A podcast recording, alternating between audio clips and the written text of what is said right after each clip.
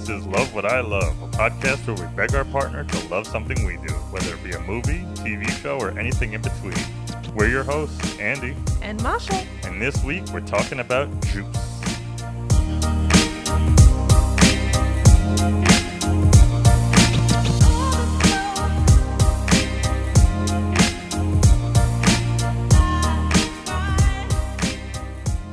Juice is a 1992 crime thriller about the day to day lives of four young guys in Harlem who get caught up in chasing power and respect, also referred to as Juice. Mm. Uh, it was directed by Ernest Dickerson and written by Dickerson and Gerard Brown. And it stars Omar Epps, Tupac Shakur, Jermaine Hopkins, and Khalil Kain.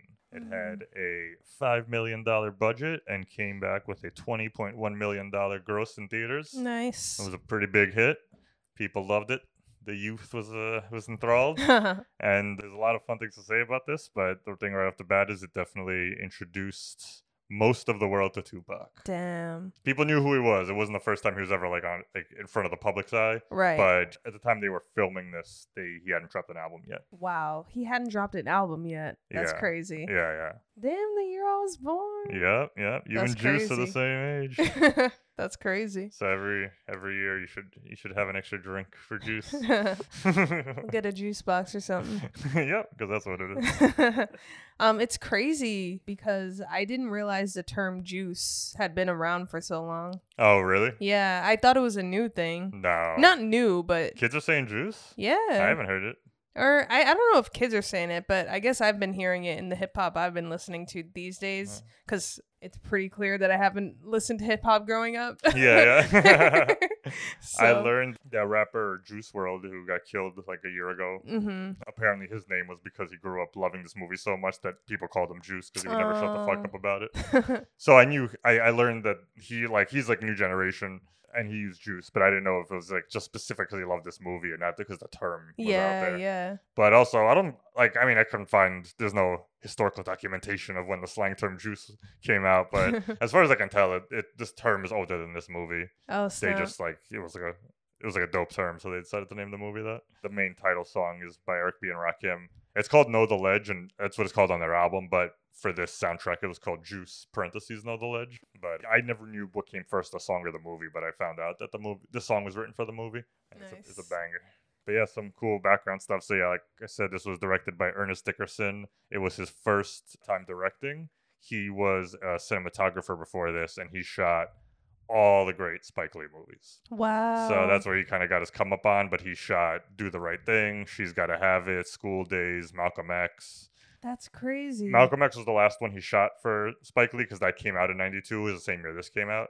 So he he stopped being a cinematographer after after this. He just moved on strictly to directing. hmm Um, That's a great way to segue into directing. yeah, yeah. but it's such a badass career before that. Um, Yeah. He like he shaped the way, and he, he even talked about the getting this mo- like getting this movie made and getting to direct for the first time. It was a mix of a all the awesome work he did before it. I mean, all those Spike Lee movies are classics for a reason, Mhm. and they all have such a distinct look to them.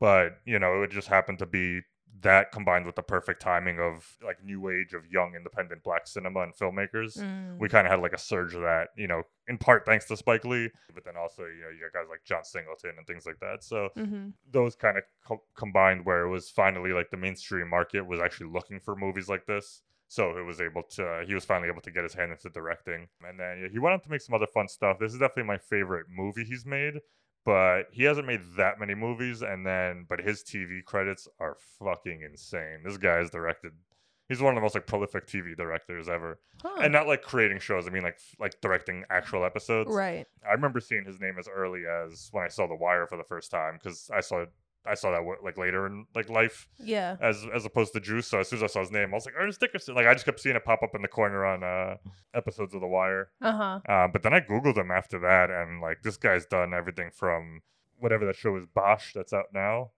Uh, but Uh-huh. Hou- House of Cards, Man in the High Castle, Unsolved, uh, Under the Dome, Hey, unsolved. The Walking Dead, Dexter, Treme. Uh, it's just it goes on and Burn Notice, like everything from like not independent, but things like The Wire to things like Burn Notice. You know, those are on different ends of the TV spectrum. So this guy has just been working like a goddamn beast. CSI, all the all the all the classics, all the good ones. I totally know who Ernest is because I did watch that uh, documentary on Netflix. I forget what the documentary is called. They gotta have us. Yeah, we watched yeah, it together. Yeah, yeah. I um, watched. He was awesome in that documentary, but that's crazy. Yeah, and they talk about Juice in that too, which I remember that was because I never asked you like, hey, have you seen Juice? But I remember when they brought all that up and you like didn't say anything or make any like acknowledgments. It's like, oh, she's never seen that movie. but I remember being intrigued because I wanted to see Tupac in a movie. I'd only ever seen him in a different world. That's so funny. I didn't even know he was in a different world until you were watching it and you told me. You told me I had you were he was in like the last season and you were early in the show and you were like I think Tupac's in it. So I googled what episode it was and I watched that one yeah. because I wanted to check it out. Um, it was pretty cool, but that's awesome. Yeah, I kind of I'm kind of curious to see your whole history on on all this whole kind of era Mhm. of movies. Hmm. So yeah, why don't we just get into that? First, I want to just talk about this movie in, in general, and then I kind of want to ask a more broad question. But what was Juice to you? Was it a movie you heard of? Obviously, you saw that documentary, but there was a thousand movies in that documentary, so I couldn't imagine they all like imprinted on your brain. You know, just from seeing because they talked. It was a long documentary, but they brushed on so many movies and so many ideas. Uh, it, it, I even rewatched it before this, and I Mhm. was surprised at how short it was. I was like, "Oh, they only talk about Juice for like four minutes." I wanted they- that documentary to be like three times longer. yeah, it was pretty great. Yeah. But anyway, so yeah, when uh, when I said we're watching Juice, uh, Mhm. what did that mean? Did you did you even know anything before Well, we hit play? first of all, you were inspired to put on Juice after seeing Save the Last Dance, so like five percent of me was expecting a dance movie. Ah, that's funny. so I really didn't know what to expect with Juice. I hadn't heard of the movie at all Uh huh. because everyone knows if you've been listening to the podcast for a while that I've lived under a rock my entire life. if it didn't come out between 1996 and 2004, Right. Has no idea what it is. But also, I don't know if I've said this, but growing up, my mom was very against hip hop and rap. hmm I remember my cousins used to listen to it and she would just yell at them if I were around and just tell them not to like play that stuff around me. yeah, and, yeah. You know, I had one of those bringing up like Yeah. I was brought up that way. Yeah, yeah, so um I feel like that sort of delayed my exposure to movies like this. Yeah, because I mean, by the time you finally get exposed to the music, you want to check out the music. You're not gonna like dive into the movies about it if, if you don't even know the culture or the r- groups or the songs. Exactly. You're not really gonna appreciate the movies as much. So yeah, I could see why you just wouldn't have gotten around to it. yeah, so I hadn't heard of Juice. Um Yeah. I hadn't heard Never- of Juice and Juice. I didn't huh? Never heard of Juice. That's crazy. Yeah, so I really didn't know what to expect coming into it at all. Nice. I don't really have much yeah, I didn't say. even. I wouldn't even let you look at the DVD because I didn't want you to even see like Tupac or Omar Epps or anything. Like I wanted it all to be like exciting as, Right. as soon as we started. and it. even though I did see a clip of it in the documentary we watched, Mhm. I hadn't remembered what the name of the film was, you know? Yeah, So- when when did it click that this was a movie from the documentary? Like, was it while we were watching or after when you were like? It was "Oh, while we were watching because it was a particular scene that they showed in the documentary. Oh, it was, yeah, it was probably the, The schools. locker, Yeah, yeah, exactly. Yeah, there's only like the only scene that takes place in the school. So Mhm. yeah, that's funny. Uh, Uh, and, but then what about Roku before I get into mine? So I guess you kind of answered it by your, you know, not being exposed to hip hop and things like that. So I imagine this whole era of black cinema has kind of gone unseen by you. I'm talking like the classics like Boys in the Hood, Mm, Straight Out of Brooklyn, uh, Menace to Society, yeah. uh, higher eh, higher learning, I guess a little bit. I missed this Give me the loot. Give me the loot. You ever see that? yeah, I missed this Oh. whole era, unfortunately. You ain't seen this? Nah, nah, I haven't seen this. What? Man, you ain't black. No, wait! Don't take his blackness away. Why not? Literally every black person has seen Boys in the Hood. That's true. And every black person probably seen it about 20 times. But that don't mean we should take this man's blackness away for not watching it. We gotta give them a chance to commit to fully being black. So here, I brought the terms and agreement to being black for you. That's why that documentary was so inspiring. Yeah. I was like, I gotta go back and watch all of these. You know, it's kind of tough. Growing up in the hood without a without a positive male role model to look up to. Message. Yeah, there's some I want to rewatch and some I know for sure that I Mhm. love and we'll probably be doing episodes down the line. But yeah, I, like you said, uh, I was inspired by Save the Last Dance. As you can imagine, it was all the Sean Patrick Thomas storylines. Uh, Is that his name? Yeah. Okay, got it. Yeah, go. it was all the Sean Patrick Thomas storylines with with the gang shit and the not wanting to be in that life. But it was also all the side stories in that movie of like the black people. Mhm. And when I was kind of saying on that episode where I was like, I've kind of seen these things done in other movies before, but also just with a little bit more like real, not realism, but like with a harder edge to it. Yeah, You yeah. know, so when I see it in this kind of like PG 13, like kind of more safe environment, it just reminds me of those movies. right. And then so just all those thoughts were just like, man, I want to watch Juice again. Like I know she hasn't seen it, and I feel like a lot of this stuff is touched on. So yeah, Save the Last Dance did inspire this choice, but nothing to do with the dance. Yeah, that is very clear to me now.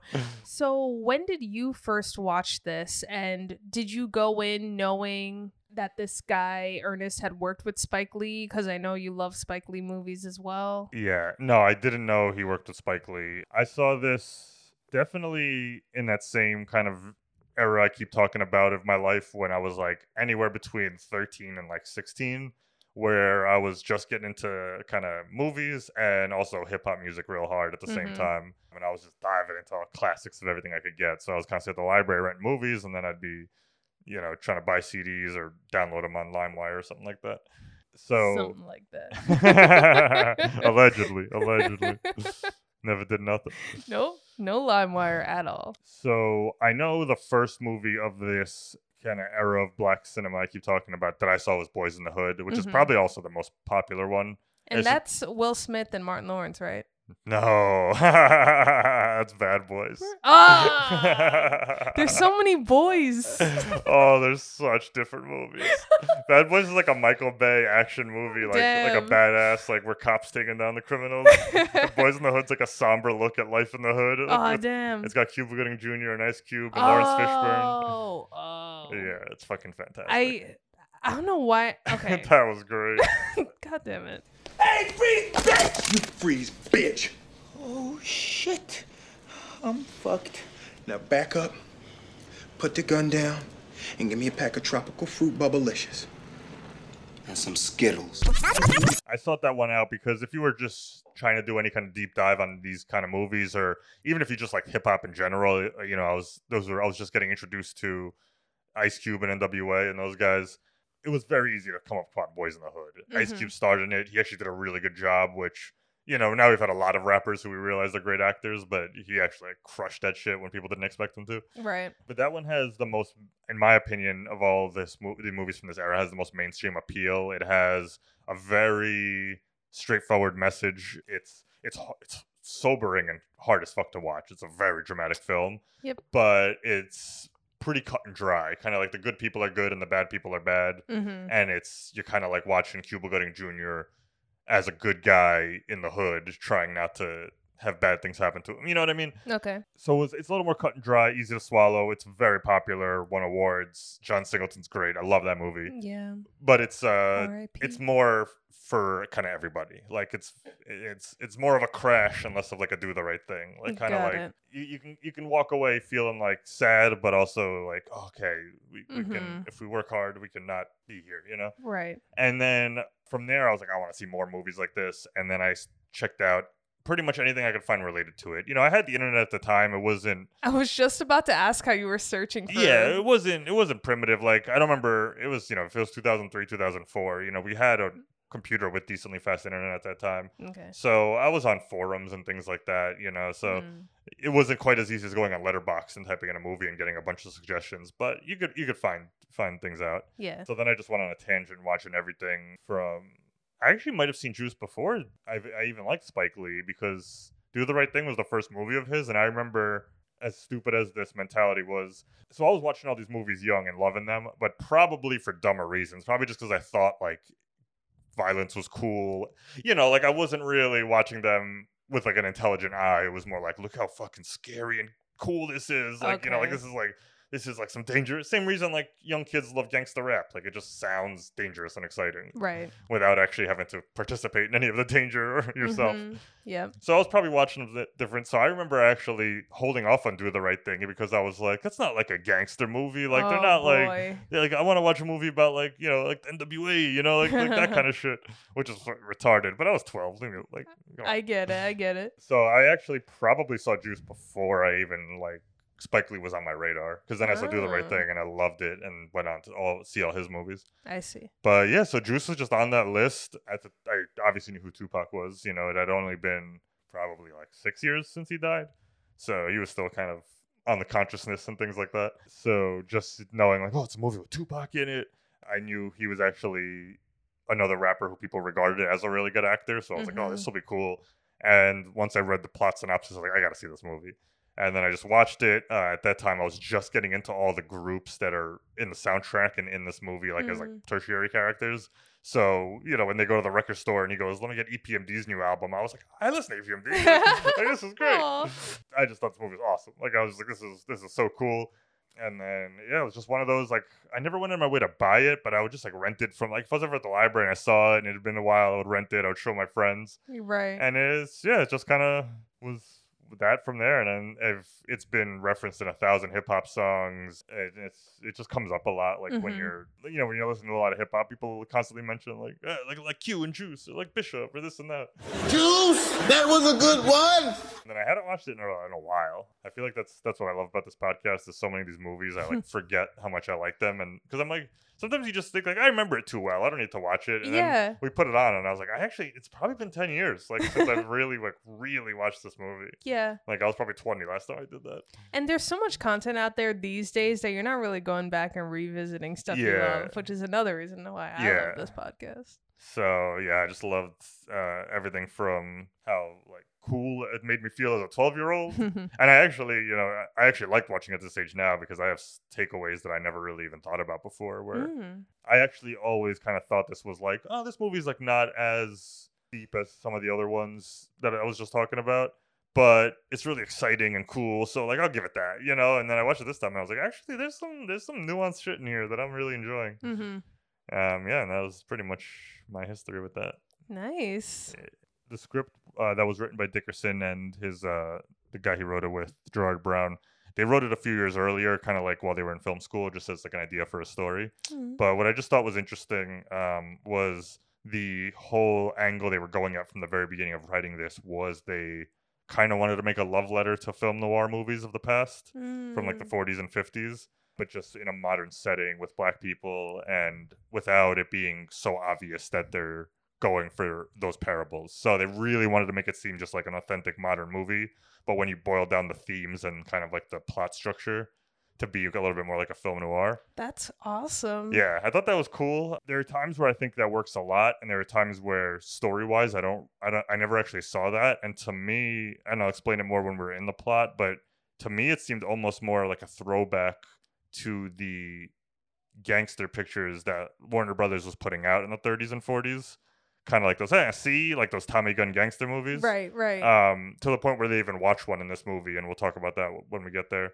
Because those were very different than film noirs um, in terms of the style and tone and the way the stories are told. right. To me, this seemed like an homage to that, but who am I to really argue with the guys who made the movie? Right. Yeah. So stylistically and in the shots, I can see a lot of the film noir inspirations coming through, but to me, it just it feels like we're doing a modern day James Cagney, the Public Enemy style, kind of just old school gangster movie. Mm-hmm. You know, shooting Tommy guns and all the good stuff.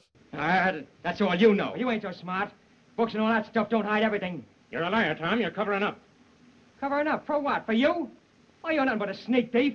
What did you say? You heard me, a petty larceny sneak thief, a nickel snatcher, robbing a streetcar company. And I think that's kind of what makes this movie stand apart from its contemporaries too, is that so many of the other I, I hate that I keep just calling them the other because they're just because they were black movies that came out at the same time, but it's it, it was an it was a boom that lasted a certain amount of time and then kind of dissipated. So Hmm. I don't know, do you agree with that? That all these like young Oh, young I see. movies made by young black people about young black people. Like Uh-huh. it was a huge boom that started in the late 80s and then kind of petered out in like the 2000s. I guess. I guess so. more so in like studios willing to greenlight those movies because the audience was 100% there like hip hop was at its height Right. gangster rap was at its height and so studios were like yeah we want we want our own boys in the hood we want our own menace to society that's what i mean by like the era i wasn't saying that these are the only time black people were trying to make movies i'm saying No, no, no. I think. time.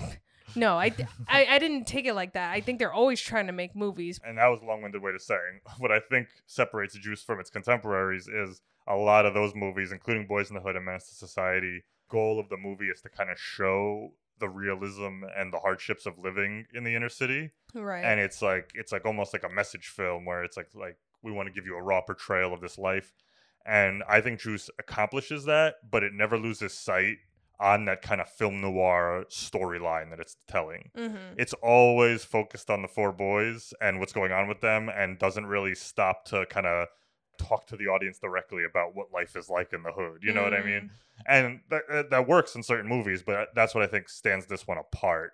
It's so like stylistically ingrained in the genre that uh, the gangster film noir genre Right. that it uh, it never like lo- or it never loses sight of that and i think uh, a filmmaker who's not as good as dickerson might have lost track of that to be like well we gotta Yeah. you know they, they more just like show scenes of things happening and and then instead of taking time to like have a full-on very special moment you know Yeah. so they get harassed by police but there's not a long-winded speech about it it's just like it's, it's part of the life you know Right. In general, I would say this film, and I feel like a lot of it might have been inspired by his work with Spike Lee, is that it felt like a real capture of real people. You know what I mean? Like, I'll just take the beginning of the film, for example, where these kids are at home and they're sort of interacting with different family members and it just doesn't seem scripted. It seems like a camera is just capturing Yeah. these moments. And I think that really adds to that element of realism. Yeah, we've brought it up before, but it's the standard rule, like kind of show don't tell, where it just works so much Mhm. more when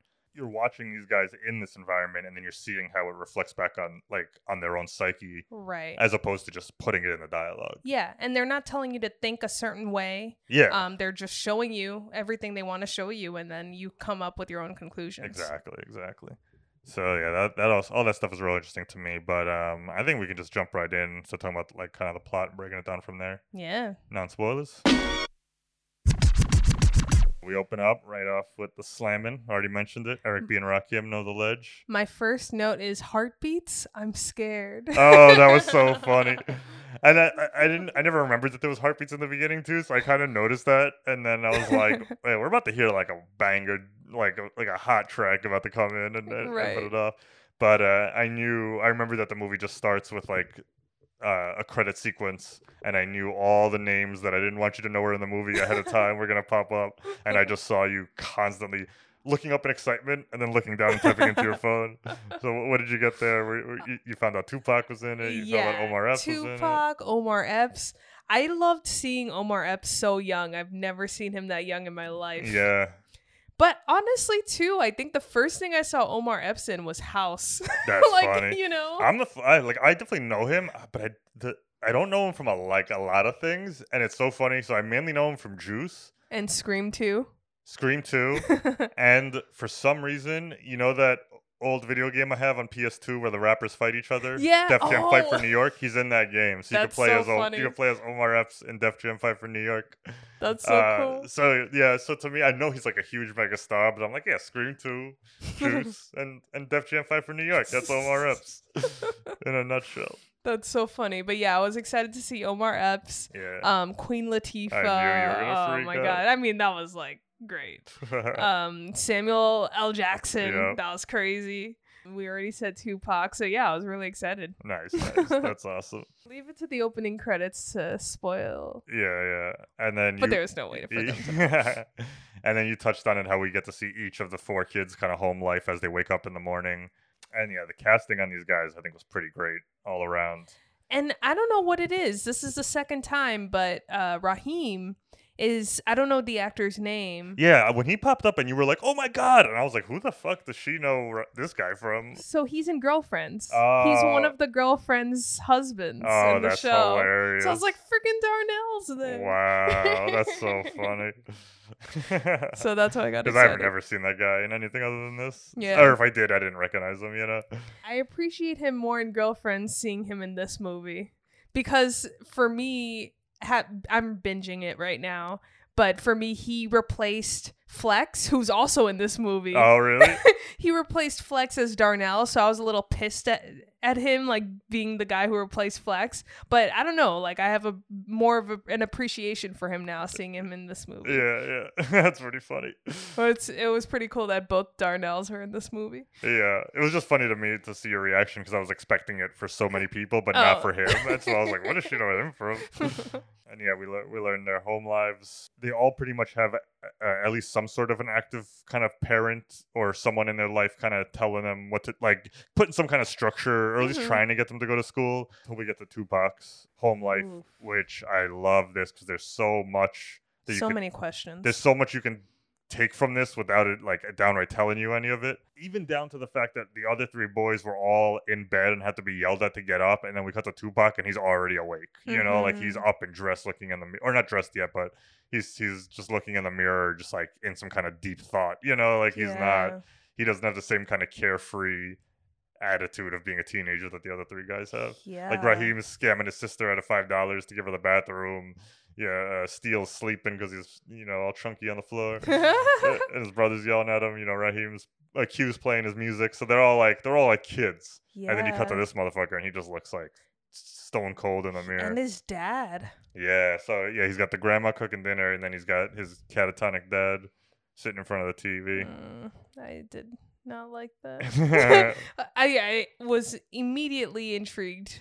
I just wanted to know what was up with him. Is he earning something like for his dad? Like, is he a caretaker? Like, I didn't know what was going on in the yeah, beginning, but uh, Yeah, so you don't get a downright full explanation, but there is dialogue a little bit later that can kind of piece it together. oh, But not really the money thing. For my the way I've always saw it was that's him giving money to his dad right. because his dad can't do anything. But I also don't think he's working for that money. I think he's, Oh. he's stealing that money from Mhm. places. You know what I mean? Like I don't think he's he's going to a day job to, Uh-huh. to help his dad out. So I think he's doing because he's already he's already got the gold chain with the Uzi on it. Like he's definitely Mm-hmm. i- into the criminal lifestyle, whether or not he's committing like full blown crimes or just like petty shoplifting or whatever. But Right. he's definitely like on already on that kind of mindset. Um, but I mean, did you catch like anything about his dad? Like, do you do you do you? What's your take on all that? The only, the only thing that I took away was is what he has genetic in some way. I mean, it's genetic, but his dad was in jail. uh huh. So the way I've looked at it was his dad used to be like a more normal guy. Mm-hmm. Probably was into criminal shit the way the way Bishop is. I'm just gonna say Bishop. So Yeah. call him Tupac. The way Bishop was, and then went went to jail, saw some shit. You know, Mm. might have even gotten raped, you know, something horrible, and then has been this catatonic and dead I since he came home. And so Tupac seeing that, seeing what jail does to someone, because his Tupac has a problem the whole movie of anyone either trying to control him. He has this whole aspect of feeling helpless, feeling like he's always either on the run or has no control over any part of his life. Yes. And so seeing his dad go to jail, which is the ultimate, you have that's the, the least control you'll ever have on your life is being Right. in jail. You're you're Uh-huh. completely not in charge of anything that you ever do until you get out. So he saw that happen to his dad and what that does to a, what that could do to a man. Mm-hmm. And I think that kind of informs his fight or flight, kind of like like if I'm not fighting, I'm gonna be a, I'm gonna be that. Yeah. And so I think that that's kind of how I took it because it's, it's not till later when he runs into the rival gang, Radamez's gang, Mm-hmm. that he's calling him gay, like just like his dad, you know, ever since your dad got out of jail. So that's like Mm. a classic, like macho thing, you know. If someone goes to jail, you automatically start throwing gay slurs at them because gay sex happens in jail. So, right. you know, I gotta say, too, one random thought that I had after learning about these four characters and that they're friends and they sort of, you know, it, compared to the other gangs, I think they're a little softer, right? Like they're doing crime, but they're not like doing crime. yeah. And I wouldn't even. I mean, it's it's pretty funny you call them a gang because later in the interrogation scene, I was I was gonna bring that that's as a point in the dialogue. I, You I think I I think they're kids who get into trouble. Yeah, yeah, yeah. That's what I meant. Like Yeah. they're just like, you know, Yeah. a close knit group, but to me it kind of gave obviously this movie came out before this, but I was getting the same vibes I got from like Better Luck Tomorrow, which we Uh-huh. watched.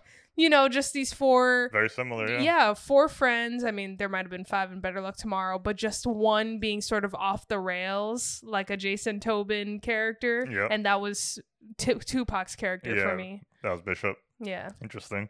It is very Better Luck Tomorrow-y in term and like the themes and ideas behind it. Yeah. And then yeah, from here we kind of just it really the first half of this movie sets it up as almost like a dazed and confused day in the life Yes. type of movie where we're just gonna we're just gonna bounce around and see what these kids do Yeah. in a, in a single day. So we see them, you know, cut school immediately. They're going to the pool hall. They're they're playing, you know, arcade games and playing pool and kind of just trying to hustle some money. And that's where uh, Sam Jackson runs the pool hall. Uh, I love a young Sam Jackson. He's- it's great. he's great. And when I say young, it's like Adult. yeah, like he was still like 38. you know, like when they made this. You know what I found out though? Um, remember in the beginning when uh, I think it's Steel's mom yells at him. She only has one scene, you, and you Mhm. only see her like in a close up, and she's like, "Boy, you better get up and clean your room." Oh, like, uh-huh. uh, and she yells at him through the window later. So not Q's mom, the, the mom you only see once. Okay. So Steel's mom, Yeah. that's uh, Sam Jackson's wife. No way. Yeah, That's cool. they've been married since 1980. Whoa. So like way before he was ever famous. Like that was that was when he was like before he was even got got his start in Spike Lee movies. And they're still married. Yeah, yeah. I like that. But I could definitely imagine. I mean, his role in this to me is he's like the same character that he was in uh, Do the Right Thing, oh. uh, just without a radio station. Like LOL. he's that same, just like neighborhood guy. Everyone likes him. He's always talking cool. Like like he never. He's always like slick as shit, no matter what he says. You know what I he mean? he he uh, gets news before anybody Yeah, else. Yeah, that's my favorite aspect. The, the fact that this dude, this movie's mad realistic. This guy's magic, and I don't mind it. like he says some shit, and then you walk outside, and the whole town knows it. Yeah. Like it's it's fucking it's pretty funny because it's like an exaggeration of like there's always that guy in the neighborhood who just who knows everyone. Everyone likes him. He can get your news from wherever you want. But the fact that they upped it to such an exaggerated level always makes me laugh. Uh, was like, I just don't want to forget to say it. I know we're jumping ahead, but after when Q wins the when he gets when he wins the audition and gets gets to go to the contest, Yeah. he wins it, walks outside, takes five steps, sees Sam Jackson, and Sam Jackson goes, "Hey, heard you got that thing? Congratulations!" And he's like, "How'd you hear that?" And he just goes like, "Ah." Like you know, like I hear it all. I asked the question as soon as he asked Yeah. it too. I was like, And, how do you hear that? Yeah, It's and, and that's a good example of like you know this first half of the movie it's very light i mean like you know they're even though like serious things are happening it's still very lighthearted and there's still jokes so Right. even when they're getting run out of the arcade by the cops or whatever Mhm. like steel still stays behind to play video games you know like it's not treated as this big like moment to show you how much this affects the kids in the neighborhood it's like no this happens every fucking day Yeah. he wants to play some some Street Fighter. you Yeah. know what I mean? Can I before we get to that, I I just gotta give a shout out to that that Street Fighter One they're playing there. Oh my god. Yo, I had never seen Street Fighter One in my life until I saw this movie. Street Fighter Two is one of the most successful fighting games all time. I don't know the numbers, but I think it might be the best selling fighting game ever. They've re-released it probably eight times. It's on every system that's ever been. Like you, you couldn't in the '90s. You threw a brick, Street Fighter Two, everywhere you went. That's not even a phrase. What's the difference between Street Fighter 1 and Street Fighter 2? Oh, Why is 2 more of a hit? It's amazing. Two, Oh. two fixed that like two is so much better you couldn't even believe it. Oh, okay. Uh, so two set the standard for everything, and so I grew up my whole life with two. Every I had two on Super Nintendo, two in arcades, only two. I never even knew that one existed. Like I, I imagined it did because it was called two, but there was no internet to look it up. So and then I had a cousin once who told me he's like, yeah, there's a there's a Street Fighter one, but you can only be one character, and there's only two buttons, and like all this shit. And I was like, really? I don't know. And then that's what they're playing in this movie, and that was the first. I was like, Oh. that's gotta be it. And then as time went on, the internet came out. Now you could easily find the Street Fighter One footage. That's funny. Um, and then they actually had it in a in the barcade we would go to from time to time before COVID. Oh yeah. And so I finally got to play it probably like five years ago, and it does suck. Like I get my Street Fighter Two was better, but I just remember this being like this movie like proved to me that Street Fighter One like existed. Wow. Uh, it was pretty cool. Origin stories. That's all I want to say about that. Um, but I feel like you were about to talk about this scene of the pool hall and the cops and everything, but I cut you off to see Street It Fighter totally went over my head, but I was like, why are the cops even there? because they were supposed to be in high school. That's ridiculous. No, those uh, they, they were truancy officers. Those are real things in, in Oh, neighborhoods really? like that. Yeah, yeah. Their their job is to go around and look for kids cutting school and bring them back to school. Oh wow, I did not yeah, know yeah. that. That's uh, and that was even like Ernest Dickerson wrote that from his like own person, like growing up in Chicago. Like they used to run from truancy officers all the time. Oh snap. Yeah, yeah, because like so many, you know, like you have a school with such a high, eh, so many kids in the school. You're in a city, so it's so easy to kind of just not go. You know, it's not like the suburbs where a bus takes you there and you're not really surrounded by anything else. Uh huh. So, you know, kids cutting school was a big problem. So they would send officers around, which is why Steel wasn't that freaked out about playing the game because he wasn't I getting arrested. He was getting taken to school. I see. And then that's the next scene afterwards when they're all waiting outside the room. And then, like, that's what's hilarious is like Steel gets caught by the cops after they they- run away. And then they're just waiting outside the school. Like, they know, they're like, he's to break out again. Like, and then, like, within five minutes, he walks out. And that one teacher starts chasing him again. That answers my second question because I was like, that police station looks awfully like a school. Oh, but that's funny. This all went over Yeah, my and head. also you can't just sprint out of a police station, and they're not gonna chase you to the end of the block and then Yeah. stop. They're gonna just- they're gonna fuck you up. I didn't know. Oh yeah, so those, those are Thank you for answering those questions. Uh, that fucking chase, man. I always get so tired just watching them. They run Yeah. so fast. I I, I see shit like that, and that's where I'm like, yeah, man, Tupac. He does. It wasn't his first time running from the cops. Like he definitely, like, it's like, so yeah, I've, I've done this before. Even the way Uh, he, he hopped the fence, I was like, man, that was a cool way to hop a fence. Yo, there is no way I'm gonna be able to escape. Like, I need to work on my upper body strength because I cannot do what they did. I imagine you've never run from the police. You don't know me. No, just kidding. we did in high school, but it was always just because we were you like, ran from the police. yeah, well, we'd just be drinking like in the park, and then the cops would come up to bust it up, and everybody runs in a different direction. What? Yeah, all the time.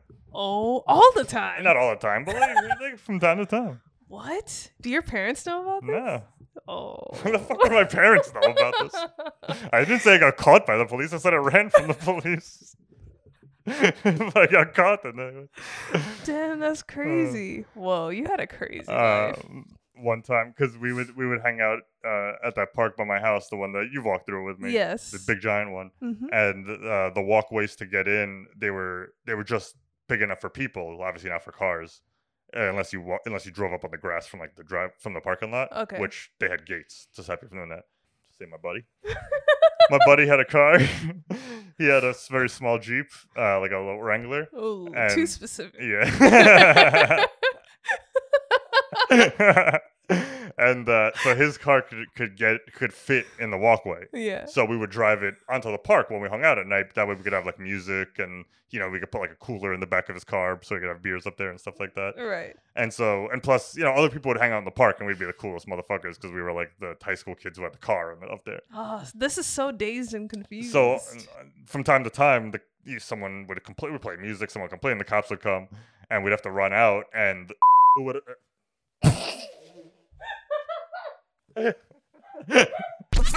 so if that ever happened, the goal for my friend with the car, because he was really the one who was at the risk of getting the most in trouble, because the rest of us Mhm. could jump fences and shit, was to get into that that walkway Right. because they would drive up with their police cars from the parking lot and drive on the grass Uh-huh. to kind of trap us because they would hear a car's on there. so if yeah, they yeah. went up the only way a car could get in, we couldn't get out. Right. But would just go straight for the entrance that they because once you got in there, their their car can't fit, so it's over. Uh, and by the time they went around, fucking gone. You know, like not even close. So there was one time where they came and I was like halfway between that entrance and the car. And I was just like, I was like, fuck this. I, if I don't get in there before the car, like before the Jeep gets in, then the, the cops might get me. So I sprinted like Forrest Gump. Never ran as fast in my life. and I got I got in the tunnel and then the car right behind me and I was just sprinting. My friend's driving the, the Jeep behind me and I'm sprinting right right it's right on my tail and then we get out to the street and I just hopped in the back and we drove off. Yo. Oh, it was mad funny. That's Uh, crazy. They uh, never followed up. They didn't. There was no epic car chase. No, there's the way the where that entrance bled out into, it would take you like three minutes to get there. Like the Oh. cops would have had to go all the way to the front, then go down like three blocks and I make two see. right turns with a red light in the way to get to where we were. So by the time they got there, we were That's cr- you did a sprint and hop in the jeep. Yeah, it was, it was all thought about. Not really. I mean, he slowed down. Like it wasn't. it wasn't as cool as whatever you're picturing in your head. Like once I got there, I was at a breath. Like you know, and like he stopped. I was like, that was crazy. Like it wasn't. It wasn't fucking Ethan Hunt. Like I didn't like grab on and fly through the air. It wasn't no Fast and Furious. No, not at all. It was. It wasn't as elegant. Even my memory of it is probably cooler than it actually looked. like I probably thought I looked cool, but no, no way. That is crazy. Damn. What a life you had. Eh, it was fine. Uh, So this this part must have been like cool for you, like relatable then. Yeah, but also not relatable because I also didn't have the fear as a white dude in the middle of the suburbs Mm. getting chased for drinking beer. Like Yeah. if I got caught, slap on the wrist, then I got taken home. You know what I mean? Like it really. So Uh-huh. no, it didn't relate to me like that. Got it. just just putting that out there. We also knew that we were all pretty safe. Yeah. Uh, Valid point. Yeah. So as we're getting more details about these guys' lives, we're we're learning that they've made mistakes. They definitely do commit some crimes, Yeah. but they're not really bad-hearted people. They're just Yeah. young and honestly products of just the environment. It's Yeah, you could tell what their limits are too, and I think the scene that helps you establish that is when Q goes into the bar to get cigarettes for Raheem. yeah. and you know he bumps into a familiar face and the guy's like excuse me while i rob this place Or i Yeah. forgot what he said but it He's was like, pardon really- me, I gotta rob this place real quick. and he, and I never really listened to the dialogue before that. Um, but like he just got on parole like a month before. Yeah. He was like, Yeah, I just got out like a month ago. And it's so easy to forget how young all these guys are. Like we're really watching a movie about kids. yeah It's just a growing up in the city is just different than growing up anywhere else. When you if- like, I didn't grow up in New York City, but even knowing people list who did, it's just you kind of just grow up faster yeah. because you're you're you're basically on your especially if your parents work and shit like that you're just on your own in like the world. Yeah. As opposed to going up in the suburbs where you're just kind of in your town and you ride you know like we rode bikes around and shit but like when you're just going to the corner store and you're seeing adults and people are treating you like adults right. and then and then also just the way society also does kind of just treat certain like sometimes you, they'll look at black people as old black men as older than they are you know Of like course. tried as adults when they're not adults you know Yeah. central park 5 type shit. For me watching this movie at age like 12 or 13 they seemed everyone seemed older that like they to me there was like yeah these are like old people because they're older than me. But like mm-hmm. now when i'm watching i'm like god these are 17 like they're supposed to be in high school like this is crazy. And even the actors like they're all pretty young. It's kind of a bring it on situation though with one old one though so Ra- khalil kain who plays raheem raheem he was uh 26 oh damn. But omar epps was 17 the guy who played Steel was 17 and tupac was 19 when they oh were my making this god. movie.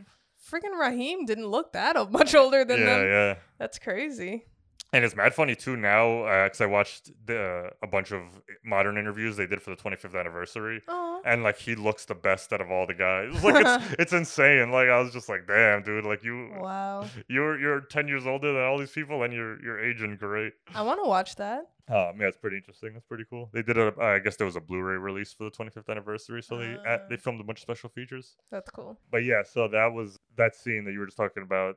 That's where we first see kind of yeah the moral compass for them as a group. Mhm. We also learn more about Tupac's mentality because he's kind of been he's been the tough guy up into here. We see him getting harassed by the other by Radames's gang. I like how good Tupac plays it here. He's so good at having anger, but also having like vulnerability.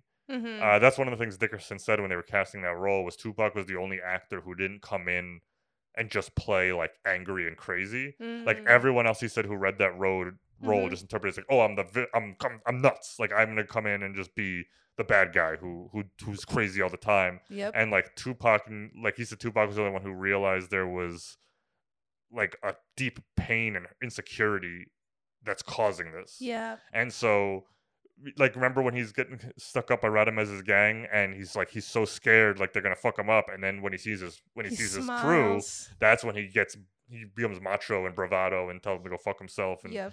you know all that stuff. So yeah, Tupac is just so good. And then this scene where you see that he has kind of a different mentality on life than the rest of the crew, because like Q comes in to be like, yo. Blizzard is in there robbing that place right now, as if to be like, "Isn't that nuts?" Yeah. And then Tupac was like, "Let's get in there, then." You know what I mean? Like, yeah even the other guys, they were like, "And he let you go?" Like, they didn't even fathom that they could have been part of it, right you know? And he was like, I "He asked me even felt like Q was battling mentally with the fact, like, should I do something? Like, I felt like there was some, you know, a bunch of thoughts going on yeah, in his head. Yeah, exactly. But yeah, you're right. We get to see how uh, Tupac's characters, you know, he wants in on it. Yeah, He's he like, you said no when he was offered you part of the pot. Exactly. That leads to probably like my favorite, just like section of the movie is when they're at Steel's house, Right. Just hanging out, uh, watching movies and eating food and stuff like that. So, what movie were they watching? So they were watching White Heat, which was funny because I definitely saw Juice before I saw White Heat, mm-hmm. and I didn't even like think to look up what movie that was when I was buying DVDs like crazy and trying to just see as many old movies as I could. Warner Brothers released a collection, like a six DVD collection of like their classic gangster movies, Mhm. and most of them starring James Cagney. And I was just like, oh, I think I've heard of that guy before. So I bought that, uh, and then just like was watching all these Public Enemy, The Petrified Forest, Angels with Dirty Faces, and I was loving them. And then there was one; those were all from the 30s, and there was one from like 49 called, or like 41, but like a decade later called White Heat. Right. And I watched that one, and I was like enthralled with it. And then halfway through, it was the scene played from this, and I was like, the fucking Tupac movie. but yeah, it's a very similar movie where James Cagney plays a character just like Bishop in this, and what the part that they're watching is kind of the end of the movie where he's he committed this crazy crime, he turned on everyone in his life, and the police are chasing him, and he's having a shootout, and then he like climbs to the top of this gas, I don't know, tower. Okay. I don't know what it was. Yeah. Uh, and then basically, you know, he's surrounded. The cops are telling him to give up, and then and then he's instead of giving up, he laughs and goes, "I'm on top of the world," and then blows up the thing and kills himself Yep. to die in a big blaze of glory. Rated bar! Top of the world! And so that's the scene they're watching in this, and that's when Tupac like clearly just getting the wrong message from it, where he's like, "Do you see how cool that was? Like that's how you got to go out with your destiny in your own hands." And that's kind of where I think the whole theme of the entire movie is, where Tupac never, never feels like he has control of anything in his life until he starts intimidating people, and that's when he realizes that he he can have power, but it has to be through violence. It has to be through this kind of craziness. Yeah. In the script as well, I think that they did a great job of writing just the right amount of sense in his character's point of view. Yeah. You know? Because he spoke a little bit about being a black man and you always have to run. You're always running. Yeah, he's And like, I we're was running from the police, we're running from Radames, Yeah. we're running from uh, the store owner with the pistol. Like, we're always running. Like, Yeah, and I felt for that Yeah, part. yeah. Like I, I totally got it, but I, don't know. I, I really sympathized with him, even though I knew he was kind of overboard. You yeah. know? No, it is. And, like, you can tell that while his friends see his point, they're also not, um, they don't just don't take it as, like, seriously. Like, right. like there's the part where he talks to Steel where I thought was really interesting where he says something where he's like, I got more control over your life than you do. And he was like, How do you figure that? And he's like, I'm letting you breathe, ain't I? Mhm. And you know, that's it's an interesting that he says that, and then he immediately comes back with, "You can't even walk down your own street without getting harassed," and they all like laugh at him, and you could just tell like that, like that, like fucked him up a little bit, where he was just like, like yeah, like I, I am always getting fucked with, and this and that, Yeah. and then he has the fight with Q, and you know, it's it's kind of crazy where they turn on the news and they see that Blizzard got killed five minutes before that, Yeah. and the takeaway that most people I, th- I think would have is like, holy shit, that could have been us. We could have been there. And Tupac was more like, yo, we should have been there, and that wouldn't have happened if we were there because we would have had his back. Hmm. And and you know this and that, and you know, and that's Yeah. when Q was like, it just would have been five dead, you know, black people instead of one. And the last tragedy in that scene being that the vase broke. Oh yeah, and Steel. I felt so bad for Steve. I just love that because that like the movie never like stops to f- let you forget that they're still kids. Like Yeah. he's worried about how mad his mom's gonna get that they broke the vase, you know, like, and it's like they're dealing with such adult shit and such scary fucking like Yeah. life and death and everything, and and it's at the same time they're just like kids, you know. Like Steel's trying to, try, I mean, uh, Q's trying to be a DJ, you know. Steele just wants to eat some eggs and Right. and bacon or whatever. It's crazy how much they feel like they have to prove. I feel like each one of them is just fighting to prove something. Yep. It's pretty clear with Bishop what he's trying to prove. Raheem with him trying to prove like he's a man. Yeah, we didn't mention, but he has a he has a baby, and and uh, he's not really like a he's not being a good father, and the, the girl wants something to do with him. Right. And you know, just people constantly challenging him like, "Oh, I thought that was your girl." It's just sucks Yeah. how much they have to put so much effort to prove. It's, it was it was exhausting. Yeah, uh, yeah. There, there's so much. Yeah, it's just constant like flexing and machismo, and like you know, even even when they're like alone of like Steel, I don't even believe him when he's talking about how he like. He, he finally got with that one girl. They were like, Yeah. "You did it," but then they, of course they have to make fun of him by saying that she used to be a guy, like Yeah. like you know, just normal like boy shit when you're a teenager. Yeah. And then also the movie always reminds you of like also how they're looked at. Mhm. And not just by other not just by like, you know, people in power and cops, but even when Q walks up and Raheem's talking to his girl Yeah. and she just immediately she just looks at Q and she's like, Yeah, you and your stupid fucked up friends. like, you know, like And like by all accounts, like Q never really does much wrong. Yeah. Like in terms of like harming other people or being mean. Like he's always a very like respectful kind of kid and this and that. But still, just because he's like a black dude who likes hip hop and hangs out with these hoodlums and like Hmm. like it's just constant. You know, his girls, his old ass girls, uh, uh ex husband, like you know, just like treats him like shit and looks down on him. Uh, I didn't understand that whole scenario. You're gonna have to explain that. What what didn't you understand? How did I? I guess I'm not supposed to understand.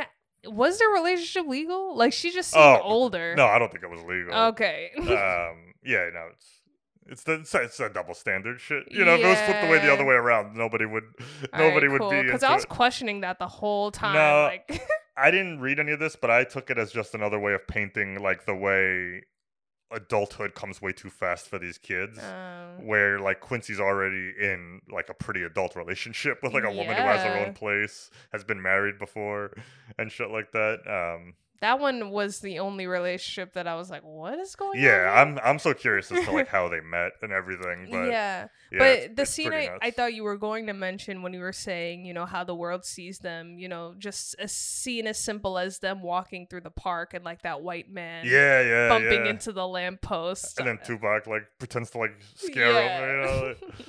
There's so many awesome cameos from rappers in this movie. I tried to get a definitive list, but I couldn't find one. And honestly, most of these people you're not even gonna know who they are. Yeah. But uh, in like Radames's gang, there was uh, Treach from Naughty by Nature, Naughty by nature. the OPP guys. You down with OPP? Yeah, you know me. Yeah.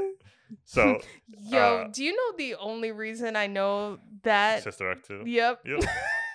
I knew that. All I know is that I'm down with G.O.D. You know what G.O.D. And you know me. You know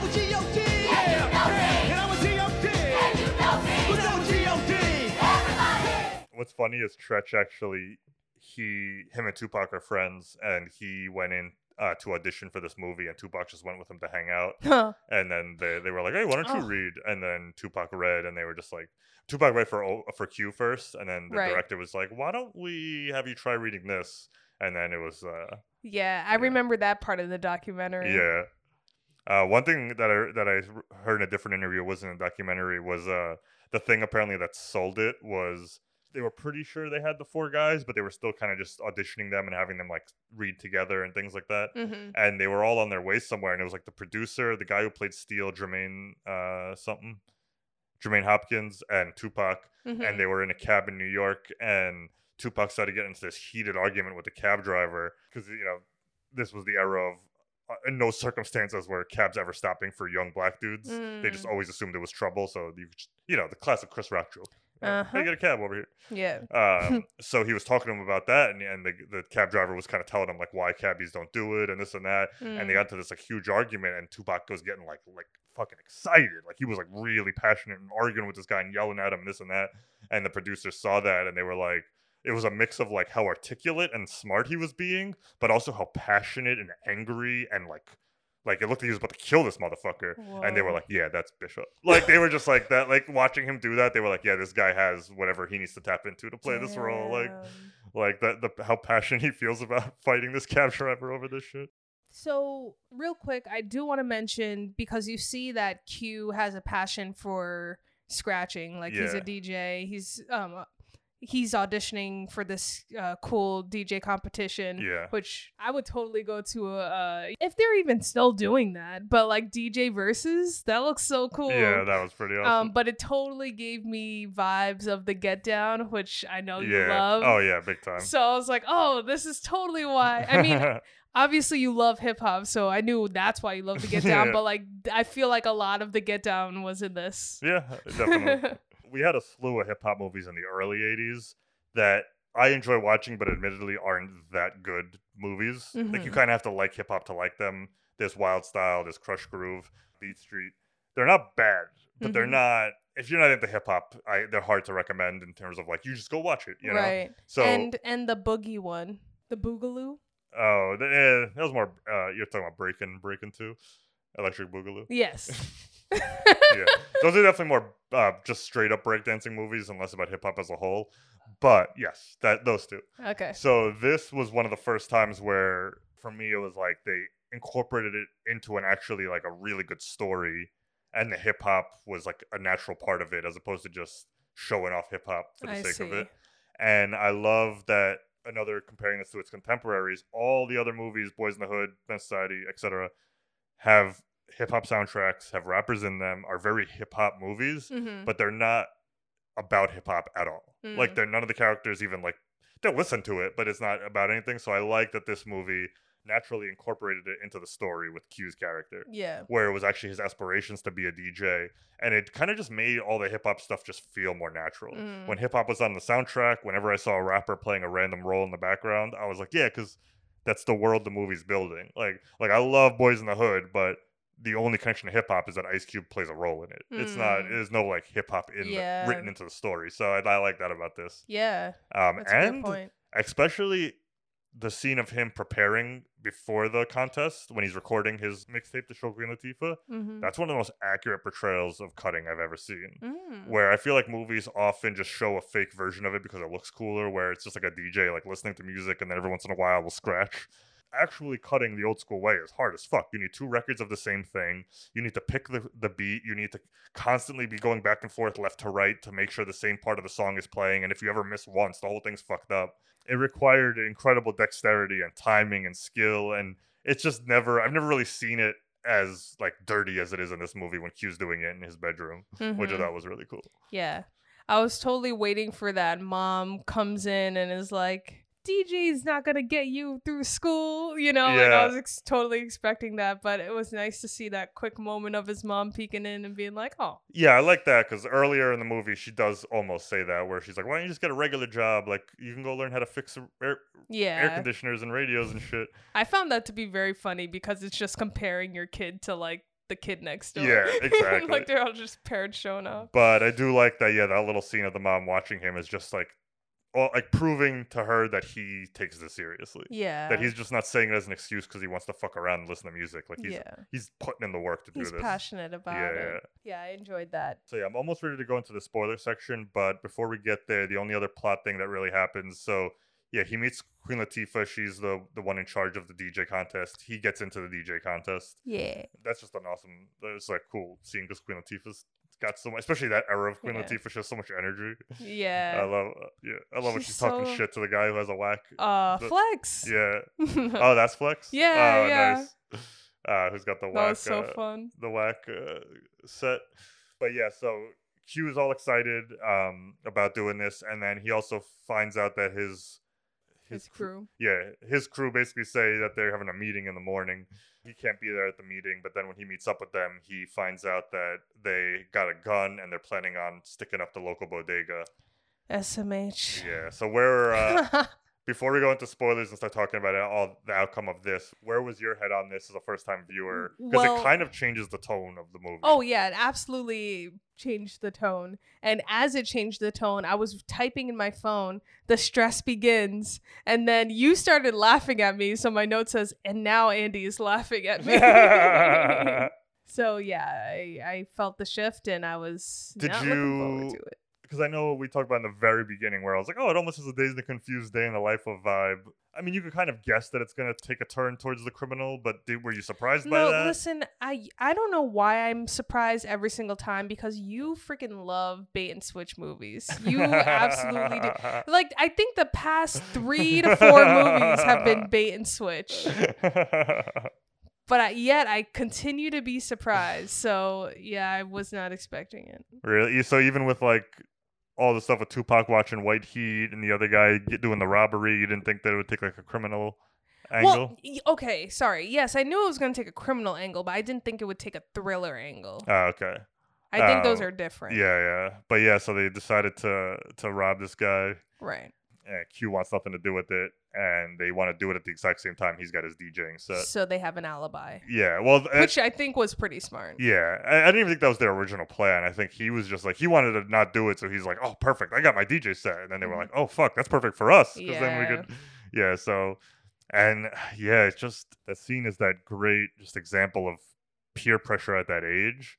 And you know, we've all had peer pressure, but this is a completely different kind of peer pressure where there's like a level of fear involved in it too, where like they're all friends, but like I almost looked at it was like, what would happen if Quincy just flat out said no? Like Mhm. like you'd think like it would have went easy, you think Tupac would have tried to fuck him up? Like what I love about how Tupac plays Bishop is it's just constantly peeling away. He's like an onion. Like you you think you know him and then there's just a scene that reveals even more about him. Mhm. So you get more scared as it goes on. And it's interesting how Raheem tried to like he was that level set, right? Like he kind of grounded the crew. He was kind of the leader too. I, I Yeah. saw it as that. Um, it seemed like he was like kind of more respected.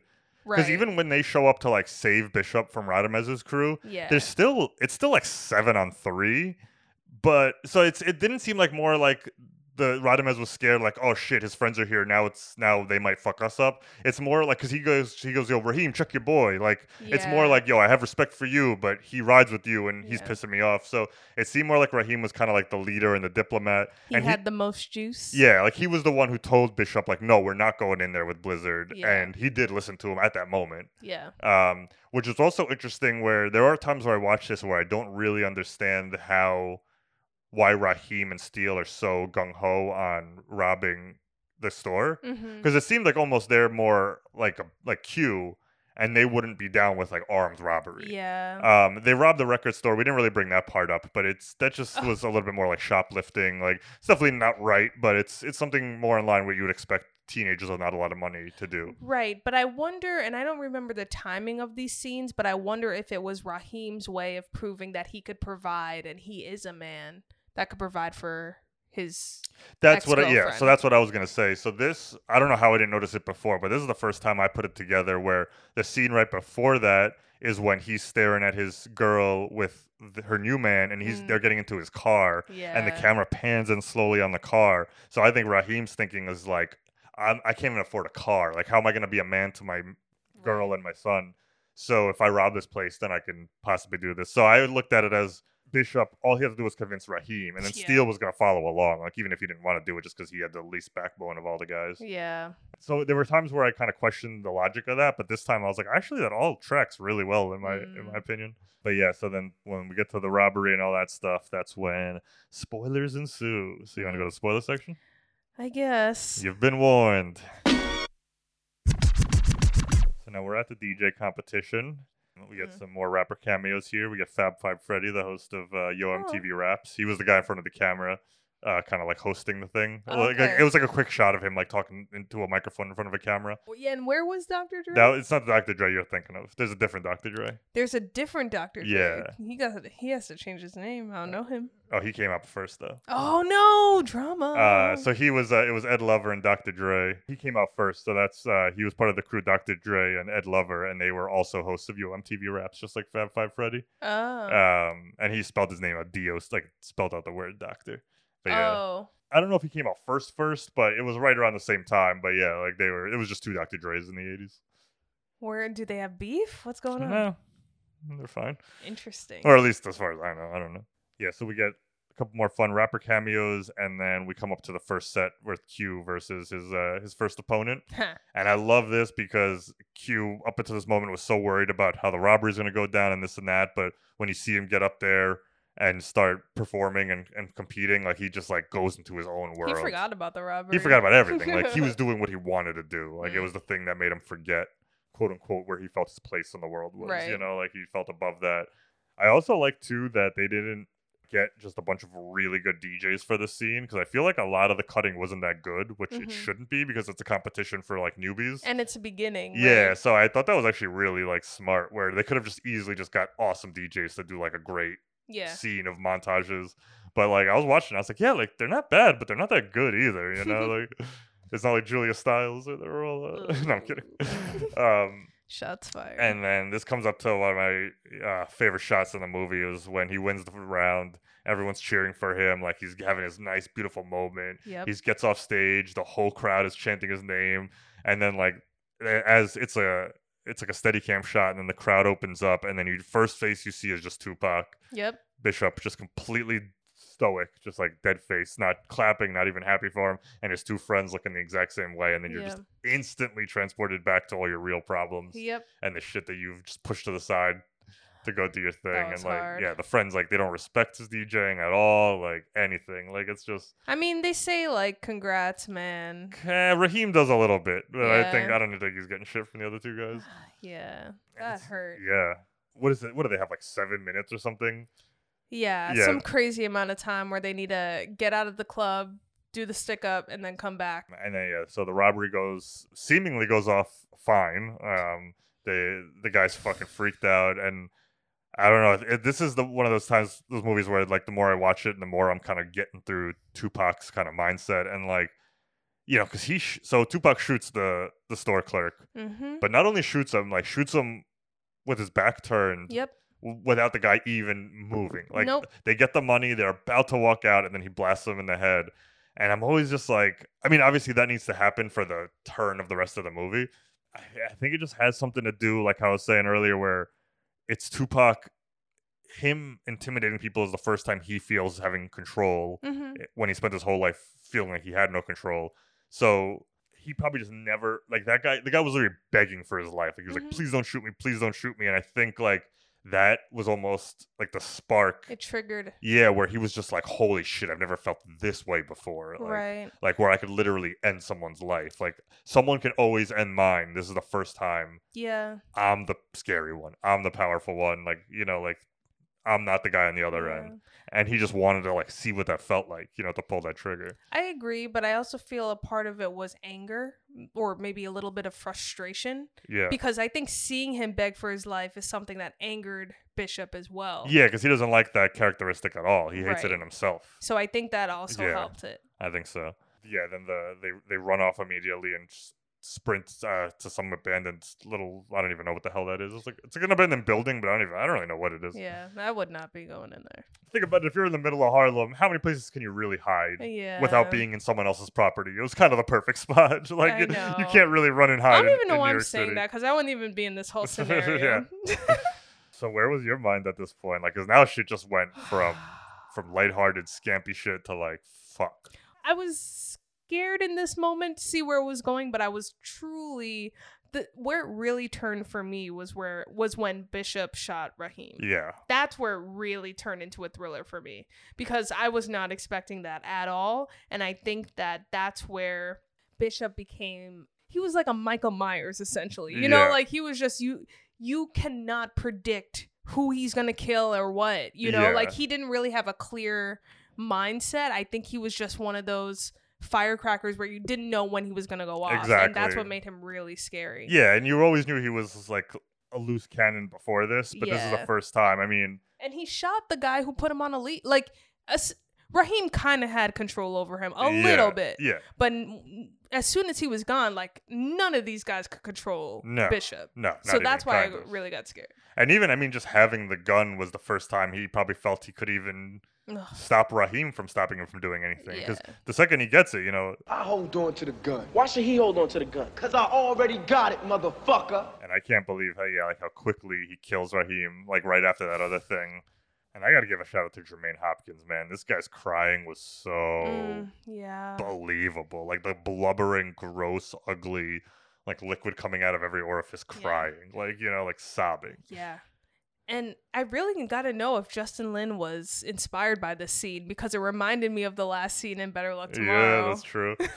Interesting. Yeah, maybe he was. And I love the way also you see just the difference in the boys of like the way Steel does break down and just starts sobbing immediately because he can't handle it. Yeah. And Q almost like he's almost more nihilistic about it all. Where as sad as he is, he knows he has to play the smart. Yeah. Like he knows. Once he saw what happened to Raheem, he was just like, "This motherfucker is insane, and if I say the wrong thing, I could be next."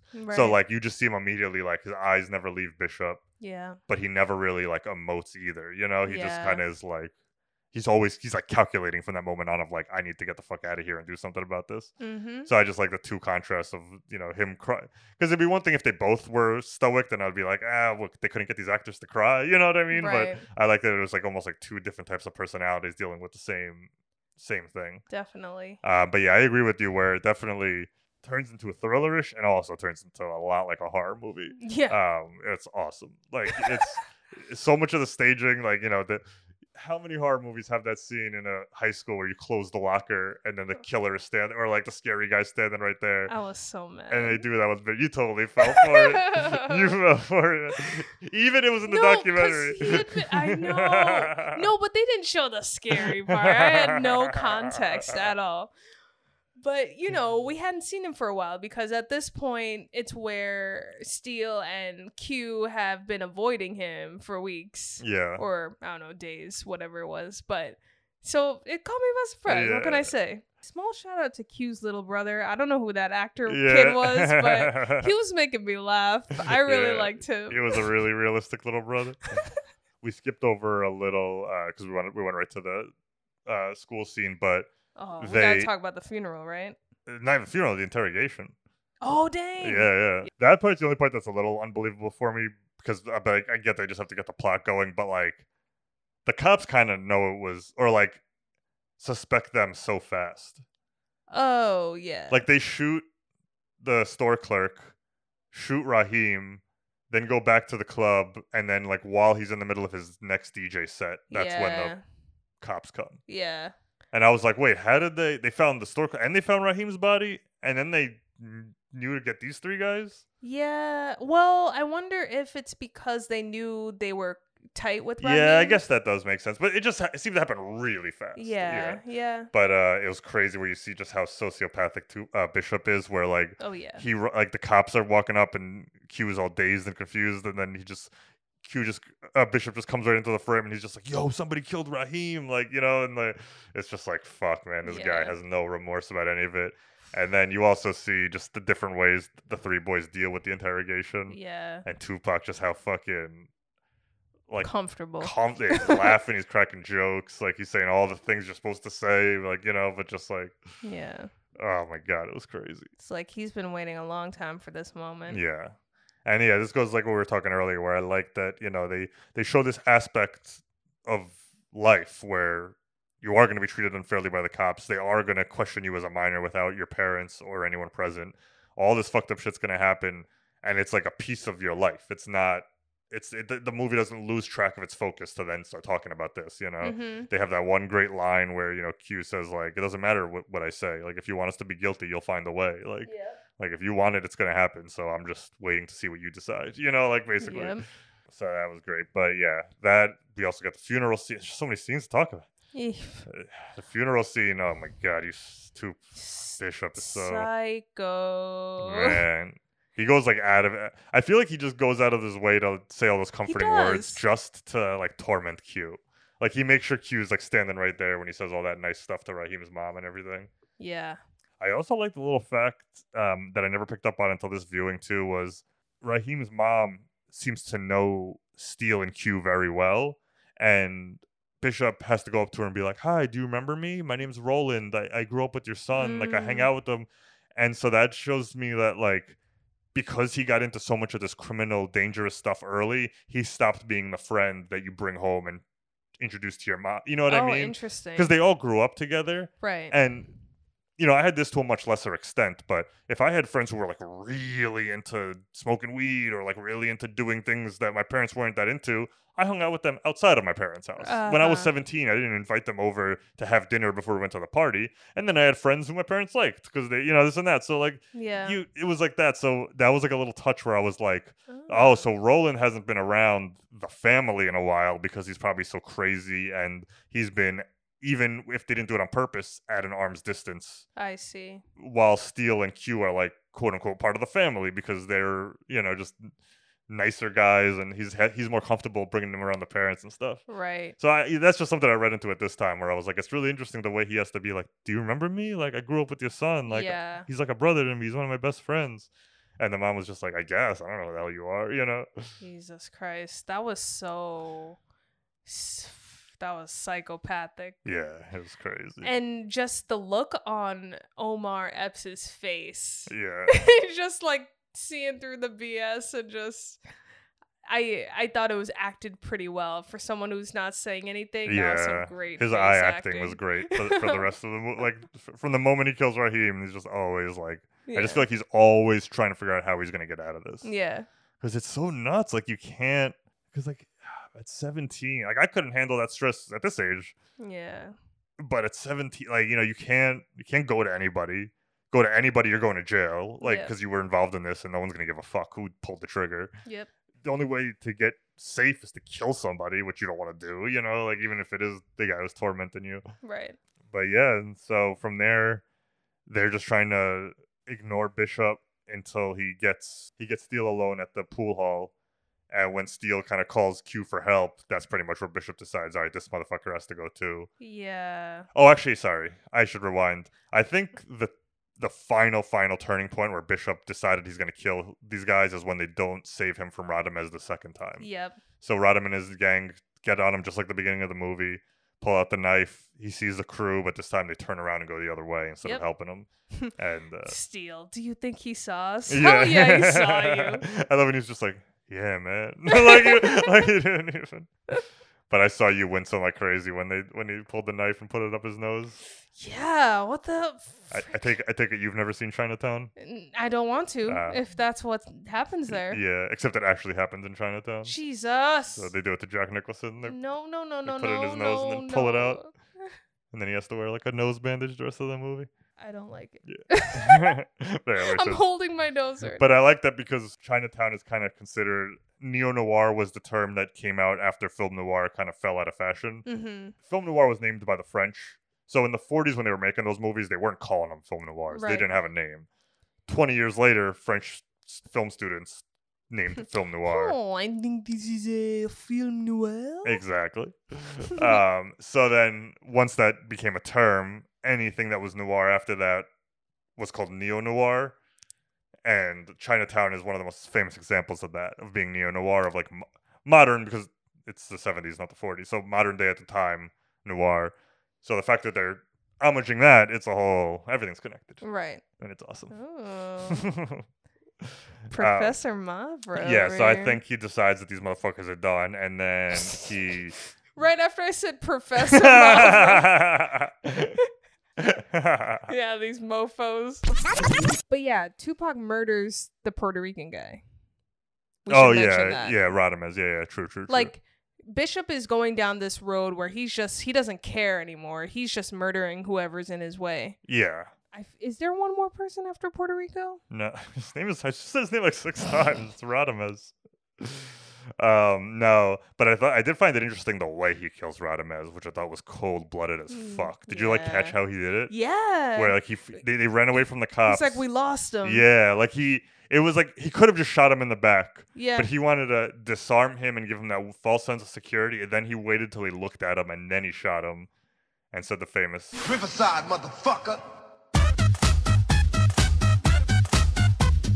So he killed Radames, and then that led to also him just not giving a fuck and going to kill Steel, and that's basically where he's like, I I can't trust anybody. Like it's only me and Bishop and Steel. I mean, uh, Q and Steel are basically gonna be done. Yep. And he shoots Steel. And he somehow in the middle of all that decides to frame Q for all of this. Yeah, it's pretty smart. We're clued in on this when he sort of pulls Sam's Sam Jackson's character aside and starts laying down the land of, you know, Q hasn't been the same, Yep. blah blah blah. Do you think that Sam Jackson's character actually believed him? I do because, like, the very next scene when Q goes to the ambulance where they're bringing Steel in, everybody looks at him and they were like, "Fuck, it's him. That's the guy who shot him." Mhm. You remember that? Yeah, I do, I do. So the only way I that we've already established that Sam Jackson can get the word to everybody within five seconds. I see. Because that's the only way that makes sense to me is Ah. is because that happens right after that. That's and the only and like I already said, Sam Jackson's character doesn't make logical sense. But we've already established that he can hear information and get information out to people to the whole neighborhood in a split second. I see. So that's why Tupac says that to him because then he knows that the whole neighborhood will think that Q is a killer, which happens. That's crazy. Because the cops chase them, and then all the regular people just point at him, and they're like, "That's him! It's him!" That's interesting. I, I wanted to ask you because to me, I, I I wasn't able to catch those small things. I just Uh-huh. was like, oh, I guess PPO or whatever went out for Q at some point. But to me, Sam's character came off as a little indifferent in the whole scenario. But that what you just said makes a lot of sense. Yeah. Plus, like Sam Jackson, just like he's been around for so long. That character, that like, you know, I love that line of Oh. of he's like, "I'm not a killer. You've known me since I was a kid." He's like, "I've known a lot of killers since they were kids." Like, like just because you were a kid at one point and cute doesn't make you not a killer, you know. Yeah. And so, like to me, it just seemed like it's like another day in the jungle for him, you know. Like he didn't give a fuck. Yeah. He gives word out that he wants to meet Bishop. you know, by the diner to, to squashed all the beef. Mhm. And he ends up buying a gun, but then at the last second he decides to toss it in the river. I was happy about that. Were you because scared about that though? Huh? Were you scared about that though? Mm, I wasn't scared. I was more scared about Q's well being as a person. Yeah. So I think I wasn't scared for him because I thought, you know, at the end of the day, his morality is okay. Yeah, like, yeah. I, I, don't, I, I know that wasn't like the thing to be worried about, really. Uh-huh. But No, no. I mean, but it's it's why it's there, like in the movie at all. You know, like it's Mm-hmm. he he was about to also take that step towards being what Tupac was. Yeah. And he didn't want to be that, so he threw the gun away. It's really like the biggest thing you could fight it with, like fight crazy with crazy. Yeah, exactly. And then that leads to the brawl chase, Bishop versus Q, throughout the streets of Harlem. What'd you think of this? I thought it was very interesting that as soon as Q is willing to fight back, it's it's weird how at first Bishop is chasing Q and then at some point Q is chasing Bishop. Yeah. You know what I mean? Uh, but Remember that? Yeah, but that also kind of happens once he loses the gun. Yeah, that- so it wasn't until the gun's out of the mix. Yeah. But what I found interesting was everyone else that Bishop killed was always kind of quivering in fear and like begging him not to. Right. And it was Quincy who like looks him in the eye and he's like, "Fucking do it! Like kill me!" And it, you see like it actually makes Bishop like flinch for a That second. was the turning point, where he was just like, and he was like, "Oh, sh- like I'm not. I don't have that. This isn't giving me that power that I've been getting from this." Right. You know, and then that's what gives him the the moment to punch him in the face, and then he starts running away while he's shooting at him. Yeah, yeah. So yes, I thought that was really interesting, where it was like his willingness to to not you know be afraid and you know give him that power Mhm. was is kind of what disarmed him for a second. That and then I love the the elevator scene. Oh, That was that so was crazy. Yeah, that was like some like Terminator horror movie shit. Like, eh, like right at the last second he gets on the elevator. I even wrote my notes. I'm like, this Tupac glare is brutal. Like he just stares right through him. He like- does. This was a moment where I just laughed out loud because I wasn't expecting him to shoot in the elevator. Yeah, yeah. It's like, oh, you're just gonna shoot me in the. That was like that was kind of brilliant too, because he was like, because you could just see Quincy like he's literally looking around like, what the fuck can I do right now to get out of this? And then so he's just like, what do you do? Shoot me in the elevator? And I love it, like like six people immediately grab Bishop's arms and like lift him in the air. Like they're all just like, not in my fucking neighborhood. Like get the hell out of here with this shit. Like Oh man, that was so yeah. s- scary funny. Yeah, yeah, yeah. Now Q is chasing Bishop. To me, it just seems like he was just like, "Fuck this guy." At this point, like he was just like, "I might not kill you, but I'm gonna whoop your fucking ass." Like, like you deserve, you deserve a, a whooping. But yeah, the chase leads up onto the roof. They have some fisticuffs. Bishop ends up taking a tumble over the side of the uh, building. After he tried to save him. Yeah. What's your take on on this part ending? I don't know. Tupac slips out. He's begging him to pull him up, and then he slips out. I don't think he was really trying hard to save his own life, though. I feel like he could have made a better effort Yeah. because I do think that Q was really trying to save him. Yeah, but he was begging him to pull him up. He was like, "Don't let me go, please! Don't let me go, please, please." I might have to watch this scene again because the way I watched it was it just seemed like even though Bishop was begging him to pull him up, he wasn't really trying to live. All right, I got some info on this. Uh oh. So I've never was able to pinpoint why, but I always felt the ending seemed like a little underwhelming and like rushed. Mm-hmm. Like the the the final fight into just the classic like villain Hans Gruber falling off the side of the building. Uh-huh. I, it just never set that well with like I never thought it was that awesome of an ending for a movie that I really liked. Yeah. And I never really knew why. And then I finally, uh, for the 25th anniversary, they released what was the original ending Hmm. uh, and like the original script. And it's very similar. It's really just they they cut it differently. So the way it was supposed to end, and uh, they didn't actually put this out until the DVD, the 25th anniversary Blu-ray, and the way it happens in the script, which I think is way better and fits thematically with the whole story, is they have the fight on the roof. You know, Bishop goes over the edge, Q grabs him, and Q's trying to pull him up. You know, the same way, and he's he's holding on, and then um, He tries to pull him down with him. no, no. Uh, Tupac, he doesn't want to die. He's like nervous, Bishop. But then he he hears the police sirens coming in the distance, and when he sees the police sirens, you literally see his face expression change, and he looks up at Q, and he's like, "I'm not going to jail, man." And he's like, "No, no, come on, pull me up. I'll pull you up." And then he goes, "No, I'm not going to jail," and he lets go and kills himself. pretty much similar like to White Heat, the movie he was watching earlier. And that ties into him thinking about his dad, how his dad was after jail, Yep. how he never wanted to lose that control over his life. Yep. So that was the original ending that they filmed, put in the movie, and then when they screened it for test audiences, they all unanimously hated it. And then that made the studio force them to change it. Wow. And so this the, all this test audiences they hated Bishop so much that they thought that that original ending gave him like too much like agency, and they wanted him like to get his comeuppance as a villain. Like, cause it, it- Dickerson, Tupac, all these people, they were all felt unanimous that like that's not his character to then all of a sudden start begging for his life and then scream mm. no. And, like- and like the first time he fell, he wasn't screaming no. You know, like they had to put that in with ADR and shit like that. Yeah. So the studio was basically like, no, we want it to be like more of a morality tale where, you know, he makes all these bad decisions, but then at the last second, when he sees like the consequences, which is death, he becomes fearful and like sorry for what he like you know like like we basically want like to humiliate the villain basically like like to be like oh no like i was wrong the whole time Duh, now i'm dead you know and uh like it just it didn't fit the theme of like the control and all that Mhm. that I, that I was getting earlier of you know and Tupac grabbing his own destiny like I felt like it would have been a bigger fuller arc Right. than have him just kind of crying and and like t- literally to the point where Ernest Dickerson was in an interview was saying that like when he brought Tupac in like Tupac was so pissed that that's what they were doing to the character and he was Uh. mad too and he's like listen dude I know it's bullshit it's all bullshit and when it came time to record the scream Tupac was even like can I just do like a bullshit half-ass scream and and Dickerson was like half-ass it Wow. and because even in the movie it's like ah and then like it fades away like it's so it just doesn't really work that well Yeah. so yeah, that was the original ending, and so I'm not surprised that you were like.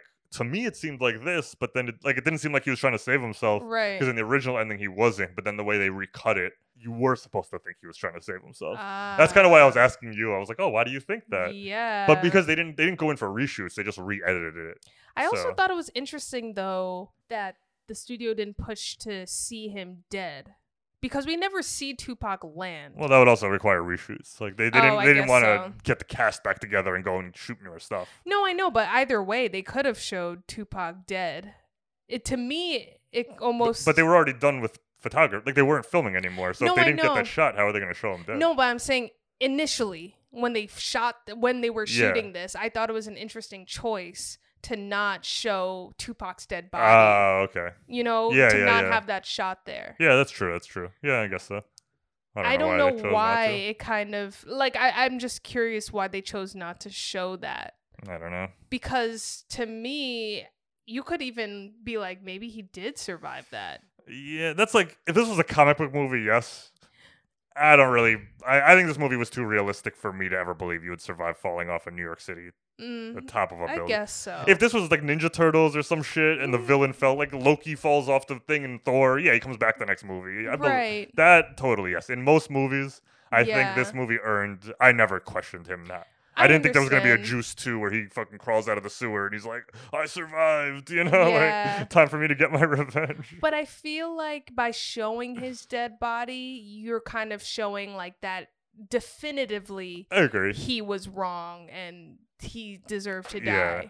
But I thought it was an interesting choice. Like they actually made a choice not to show his body. You know what I Yeah. mean? Like I feel like that's a statement in itself. Yeah.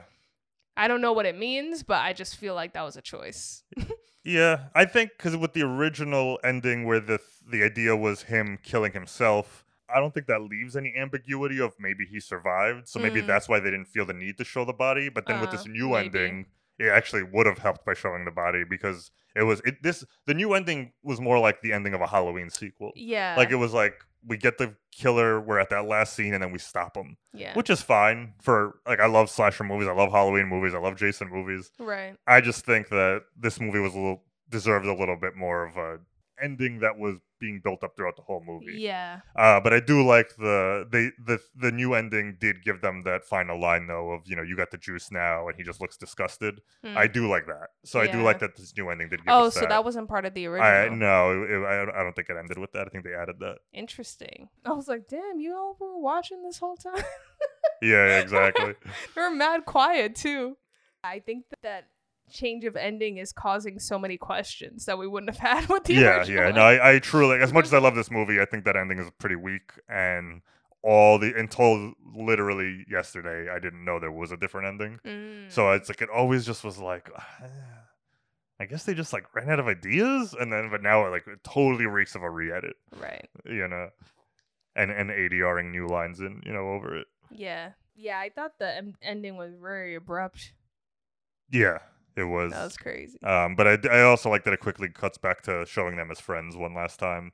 Mm. When when you see them walking down the street laughing together, just to like remind you of like where we started and where we ended. you know, like bastards. how like the beginning of the movie seems so lighthearted and like silly. Before we wrap it up fully, uh, there was some crazy uh, Tupac on set stories because Tupac was a pretty wild man.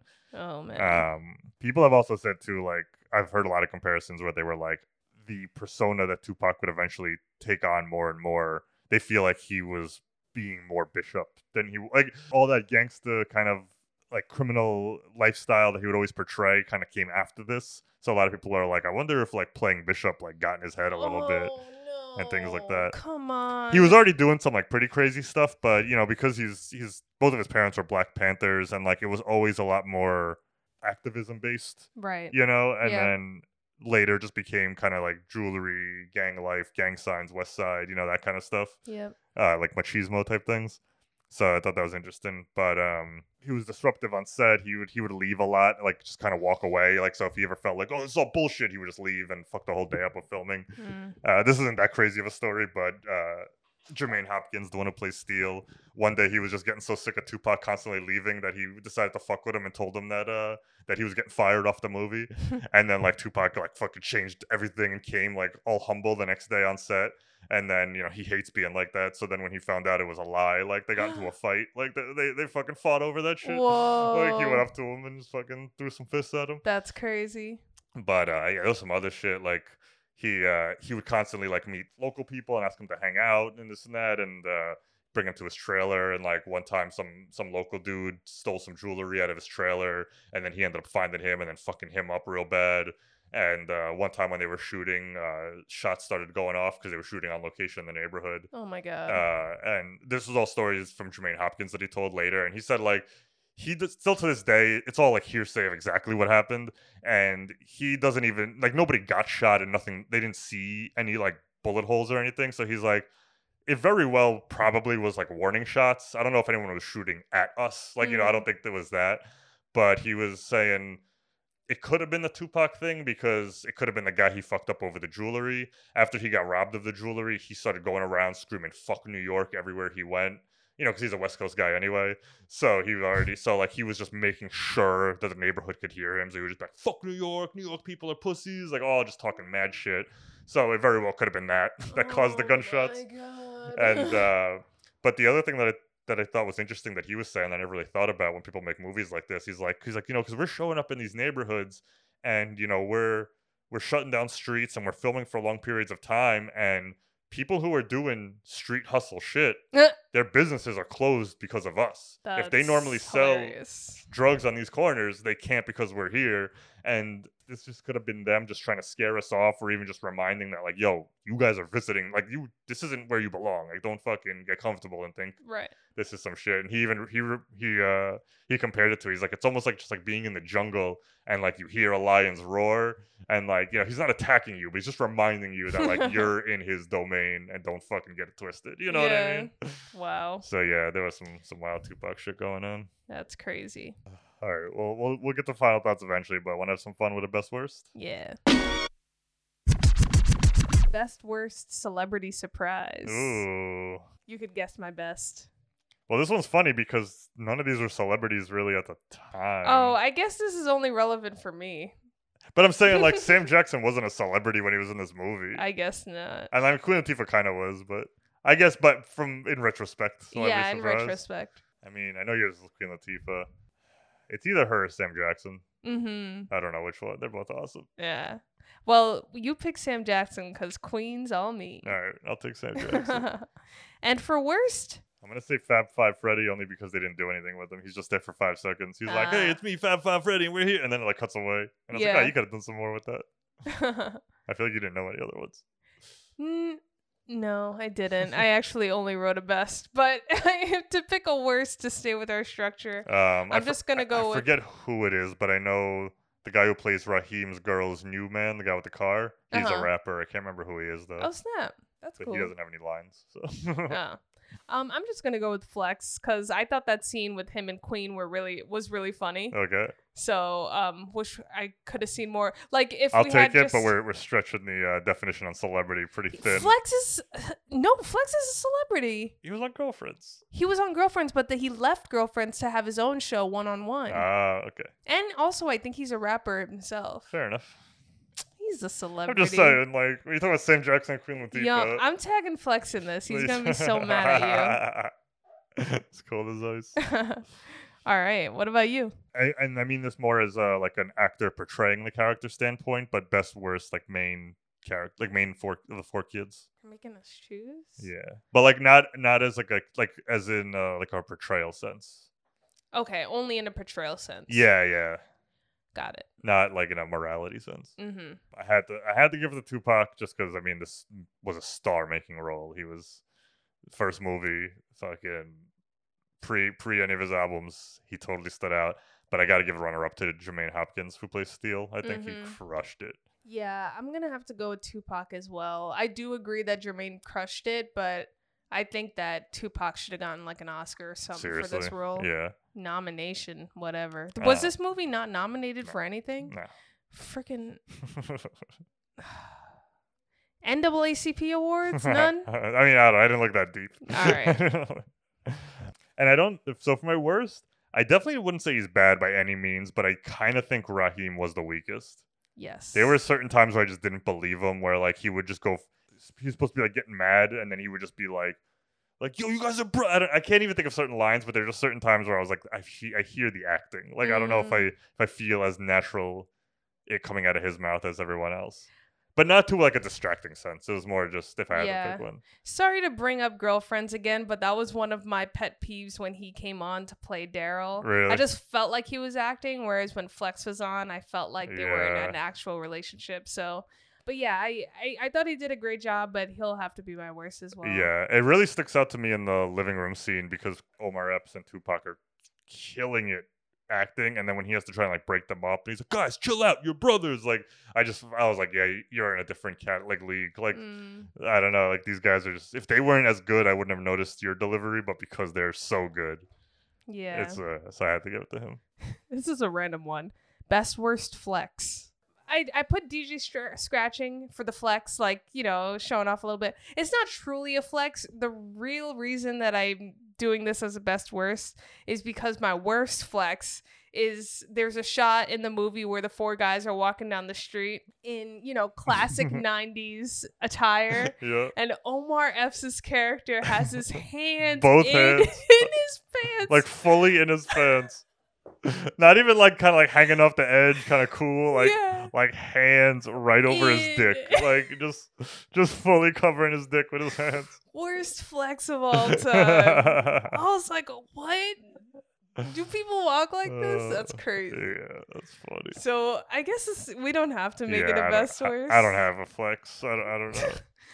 I thought it was funny when Tupac told Radames that I would have been your father, but the line was too long. Oh, yeah. that was cool. That was- that was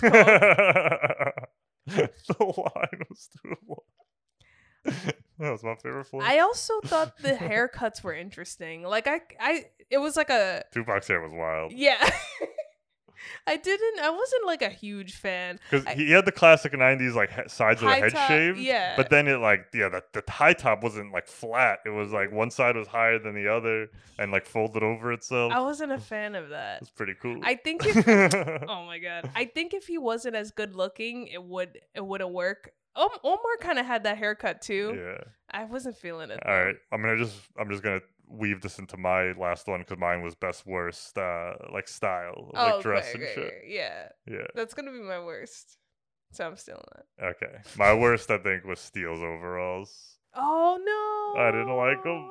They were mad corny. Damn, I knew you didn't like his style. I was like, wow, he's really out there. I like it. oh man.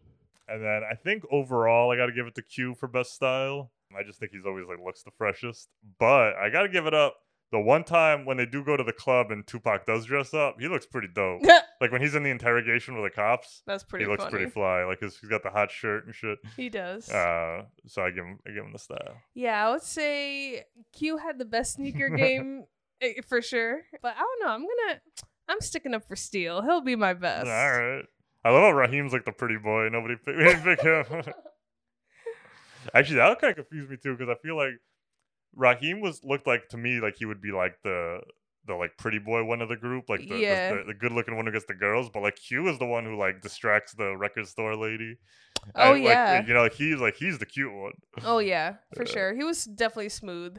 I love the hesitation in that scene where when the lady smiles, Yeah. he like doesn't want to do it, but he That was good acting because I felt like it could have been a corny gag if he was like, "Ooh," you know, like, Yeah. like because he just sees it, he's just like, "All right," like you know, like like his eyes just say that. Like, Yep. Uh, one thing I wrote about, I forgot to mention. We it's not important, but for that scene, I never noticed that this doesn't make any sense at all. Is I've seen this movie a million times. I know this scene very well, but the I didn't notice that the only reason that they go to that scene is because Q is like, "Yo, I need records for my audition tape. Let's go to the record store." But then, Oh. how is it that the other three guys are the ones who choose which records they steal, and he's the one who distracts?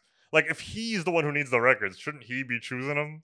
It just, I was like, I was like, I don't know if this makes any sense. and I was like, he needs these; they don't need them. Yeah, unless it was like some sort of weird challenge. Because like, I've always thought it was like I was like, man, I feel like Raheem maybe like would be the one distracting her, and I was like, wait a minute, he really should be because Q should be the one picking out the records for his fucking mixtape. Totally. So that didn't make any sense. There. That's funny. I was just picking some nits. Whoa, you're picking your own nits. Hey, if I see a nit, picking it. All right. Uh, but yeah, that was my last best worst. Oh, did you have a worse style? You stuck up for Steel. No, it was the hair. Oh the yeah, yeah. haircuts. So Bishop's haircut. Yeah. All right. And technically Q's as well, I think. I'm You sorry. had that sweet bowl hat. That hat he did. I I lived for the bowl hat back in the day. I love. You know, I'm bringing it back. I'm Yeah, you- buying one. You get a bowl hat, and I'm gonna get two shirts that are two sizes too big. I told you you could rock the oversized sweater. I'm getting you one. All right, Uh, should we go beyond? Yeah. The crazy thing about Beyond the Credits, and I didn't double check to see if this was true, but I was reading the IMDb trivia, and they were saying that there was radio broadcasts over the end credits that tell you what happens to Q and everybody. What? And I never, maybe I just didn't watch the credits long enough. I've never seen that, but it's also IMDb, so it might not even be there. But apparently they added it in. It was another studio thing where they say that Q is like not is absolved. Like you hear like a police dispatch saying like we've learned that Roland Bishop was the killer, and then somehow you find out that Q ends up like getting like a DJ job. Like I don't know, some like I don't really. I don't think that's really necessary. Like I think you can kind of infer I like yourself. it. I love extra closure. No, I take it as why do you need that if you already had the scene of Steel in the hospital telling Yeah. telling the girl I can't remember I think it's Yolanda can't remember her name that it was the one like they literally had a scene where he goes Bishop did it Bishop shot everybody Yeah. over for the plot purposes I don't need anyone else like now I know that the world is gonna know that he did it It's you know true. It's true. But I mean, I don't mind it. yeah okay uh so maybe that's there but I haven't double checked it Nah, I see. I see. Because of that scene, I think Q actually does get absolved, and Yeah, and I think Q never goes near a world of violence ever again. Oh, absolutely. I think not. he picks his friends very liberally after this. I think him and Steel remain close, but uh, or at least like as close as you could be. yes, Because another thing that this movie touches on that I like, and you know, we've talked about it like when we watched, you know, Good Boys and and other movies that are more lighthearted. Just that thing about like when you just because you grow up with someone doesn't mean you guys have anything in common. Doesn't mean you even like each other. yeah, Like so, th- this movie's also just about like looking at your friends and being like, dude, two years ago I would have done anything for that guy. Now I don't Mhm. even know him. Like you know what I mean? So, so yeah, him and Steel might not even be friends. Like they might just grow different. You know, like once you leave high school, you then choose the people in your life as opposed to picking out of a group that just happens to be around you. absolutely. So I found that interesting. So yeah, it's just I think yeah, I think he goes on. I think he has a pretty successful DJ DJ career. And no, Yeah. there should be. I don't think there should be a sequel. I no, absolutely not. And not. even if I had to force the right one, I don't even know what it would be. like, unless I wanted to go super schlocky, and it is Michael Myers, where you find out that Bishop survived, survive. yeah, and then Q's in college, and then he's like murdering like I think that's the only route you can go. That would be interesting enough to like. and it would be so dumb that nobody like people would like as long as if you shot it the way like Blumhouse makes Happy Death Day and like that new freaky movie like I forget that guy's name Christopher something like Mhm. his style where you're just intentionally like playing up the silliness of it all that's the only way to do it Yeah. if you tried to make an earnest serious drama retell like Juice 2 I don't think it's gonna work I also think you know now that t- I'm now that Tupac. Yeah. as if you just if Tupac's not around, don't even touch it. You know. yeah Which he's not. you don't know Oh, true. true. time ago, a real long time ago. Feel me? I wrote this song a long time ago. It was the dopest song I ever wrote in 94. So, Masha, there was a couple reasons why I thought I could get you to love this film. Mm. Um, so before I showed it to you, some of the reasons I picked it um, was a I just knew your general disconnect to black films of this era, and also your want to connect to them. so I figured. I remember specifically when you watched the documentary, you're like, I want to watch that movie, and then you just we never did. So I just knew that that would be an easy selling point of just being like, it's a seminal black movie from an era that you haven't seen a lot from. I knew the celebrity cameos. I knew Queen Latifah was just gonna help. Like I just knew it wasn't gonna hurt to have Queen Latifah have not a big role, but she also doesn't have like no role. Like it's it's it matters in the story. Yeah. So you got Queen Latifah, um, and then also just I think the messaging behind it and the kind of the realism in which it shows this lifestyle. Figured if you were enjoying it in Save the Last Dance, it would be hard to not enjoy it here, in my opinion. I could be wrong, but that's just how I feel. Uh, where it just felt a little less, little less sanitized of a version than that mm-hmm. and the Tupac factor, and again, couldn't hurt. Uh, I know you've never seen him in a movie before, and arguments easily could be made that he gives better performances later in his career, and I would totally believe that. This is just my favorite one, but um, he's great in Poetic Justice and Above the Rim and stuff like that. Poetic Justice is probably the one he gets the most praise for. It's him and Janet Jackson. I can't wait to watch that movie. it's a good one. And then Omar Epps seeing him in this made me remember like, oh, I have to watch Love and Basketball. yeah, exactly. Yes. Oh, yes. and then you can watch Tupac and Above the Rim, and then everybody's in a basketball movie. And Yeah.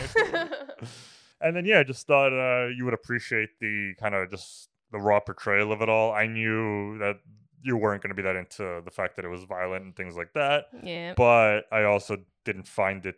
I knew it wasn't unnecessary violence, and it wasn't just a movie like trying to just f- flex, as I learned. Huh? it was a movie that wasn't just trying to like flex and be cool. It wasn't like glorifying any of this stuff. So that I thought would kind of help sell you on the storyline where it wasn't just like, look at these cool dudes with cool guns killing bad guys. You know, like it was like an actual morality morality tale in it.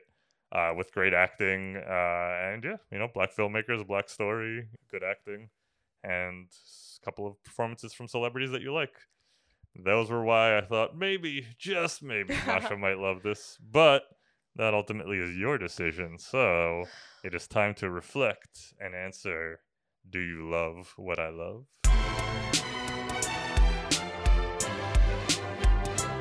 Love it. Love it. Love it. I love it. This is hard, Andy. I know. So I think that you bring up great points. Why are you laughing? uh, it's just, it's funny. All right. It's funny when we're trying to like soften the blow, like, like whatever, because I do the same thing. But go on. God, I think you bring up amazing points. Mhm. I think you nailed it with, you know, the cast got me. I have been very passionate about revisiting this time period and iconic films from this time period Mhm. and watching them. So I actually appreciate you bringing them up on this because, you know, I, I feel like I can't, I don't know what other time I would have to watch them. So thanks for that. Mm-hmm. One thing that you didn't mention, though, what made this a strong contender for me was the thriller aspect of this oh, because Oh, yeah. I do love thrillers and the fact that it changed from a day in the life to a full on thriller, almost horror movie, really like drew me in. Like I wasn't expecting that at all and I think that it helped balance the amount of violence that was happening. Like I was it was willing to take that because of the thriller aspect of it and how freaking scary and crazy Bishop became. Yeah. That is sorry, I should have thought of that. But then I'm like, what's my definition of love?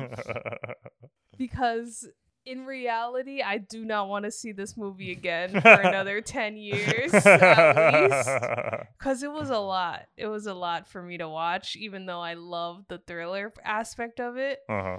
So I think where I'm going to end up is that I really, really, really, really like this film. hmm But I don't think I love it. But I really, really, really like No, I, I feel you on that. I, I could see it. I could see it. there's so many great things about it. I love the filmmaking aspect of it. Thank you for bringing all those like behind the scenes and Yeah, I, th- I think it really helps that it's a cinematographer's first movie because there's some really interesting camera work in here. yeah. And Ernest, man, I want to check out more of his work. Yeah. So I thought that was all awesome. I, I'm sad that I went this far in life without watching this movie. hmm But yeah, I at the end of the day, I just like I won't. It's not like my top, Yeah, you know. yeah, yeah, I understand. But I, I understand. really, really enjoyed it though. awesome. That's that's all I can really hope for. I mean, I can't. Uh, we're not we're not each gonna love every movie the other one picks, and yeah, I, I do think we've had some success with that. I think mine is bringing down the house. That neither of us has picked a movie the other person was like, "Oh, fuck this," you know, like we've all make me watch we've all either liked it or loved it, which is pretty cool. Cool. Okay, folks, that is our show. Thank you so much for listening. If you enjoy our podcast, please be sure to subscribe and tell a friend. Also, if you have the time, take a moment to rate and review. Every bit of feedback helps. I'm Masha. And I'm Andy, and I hope you love what I love you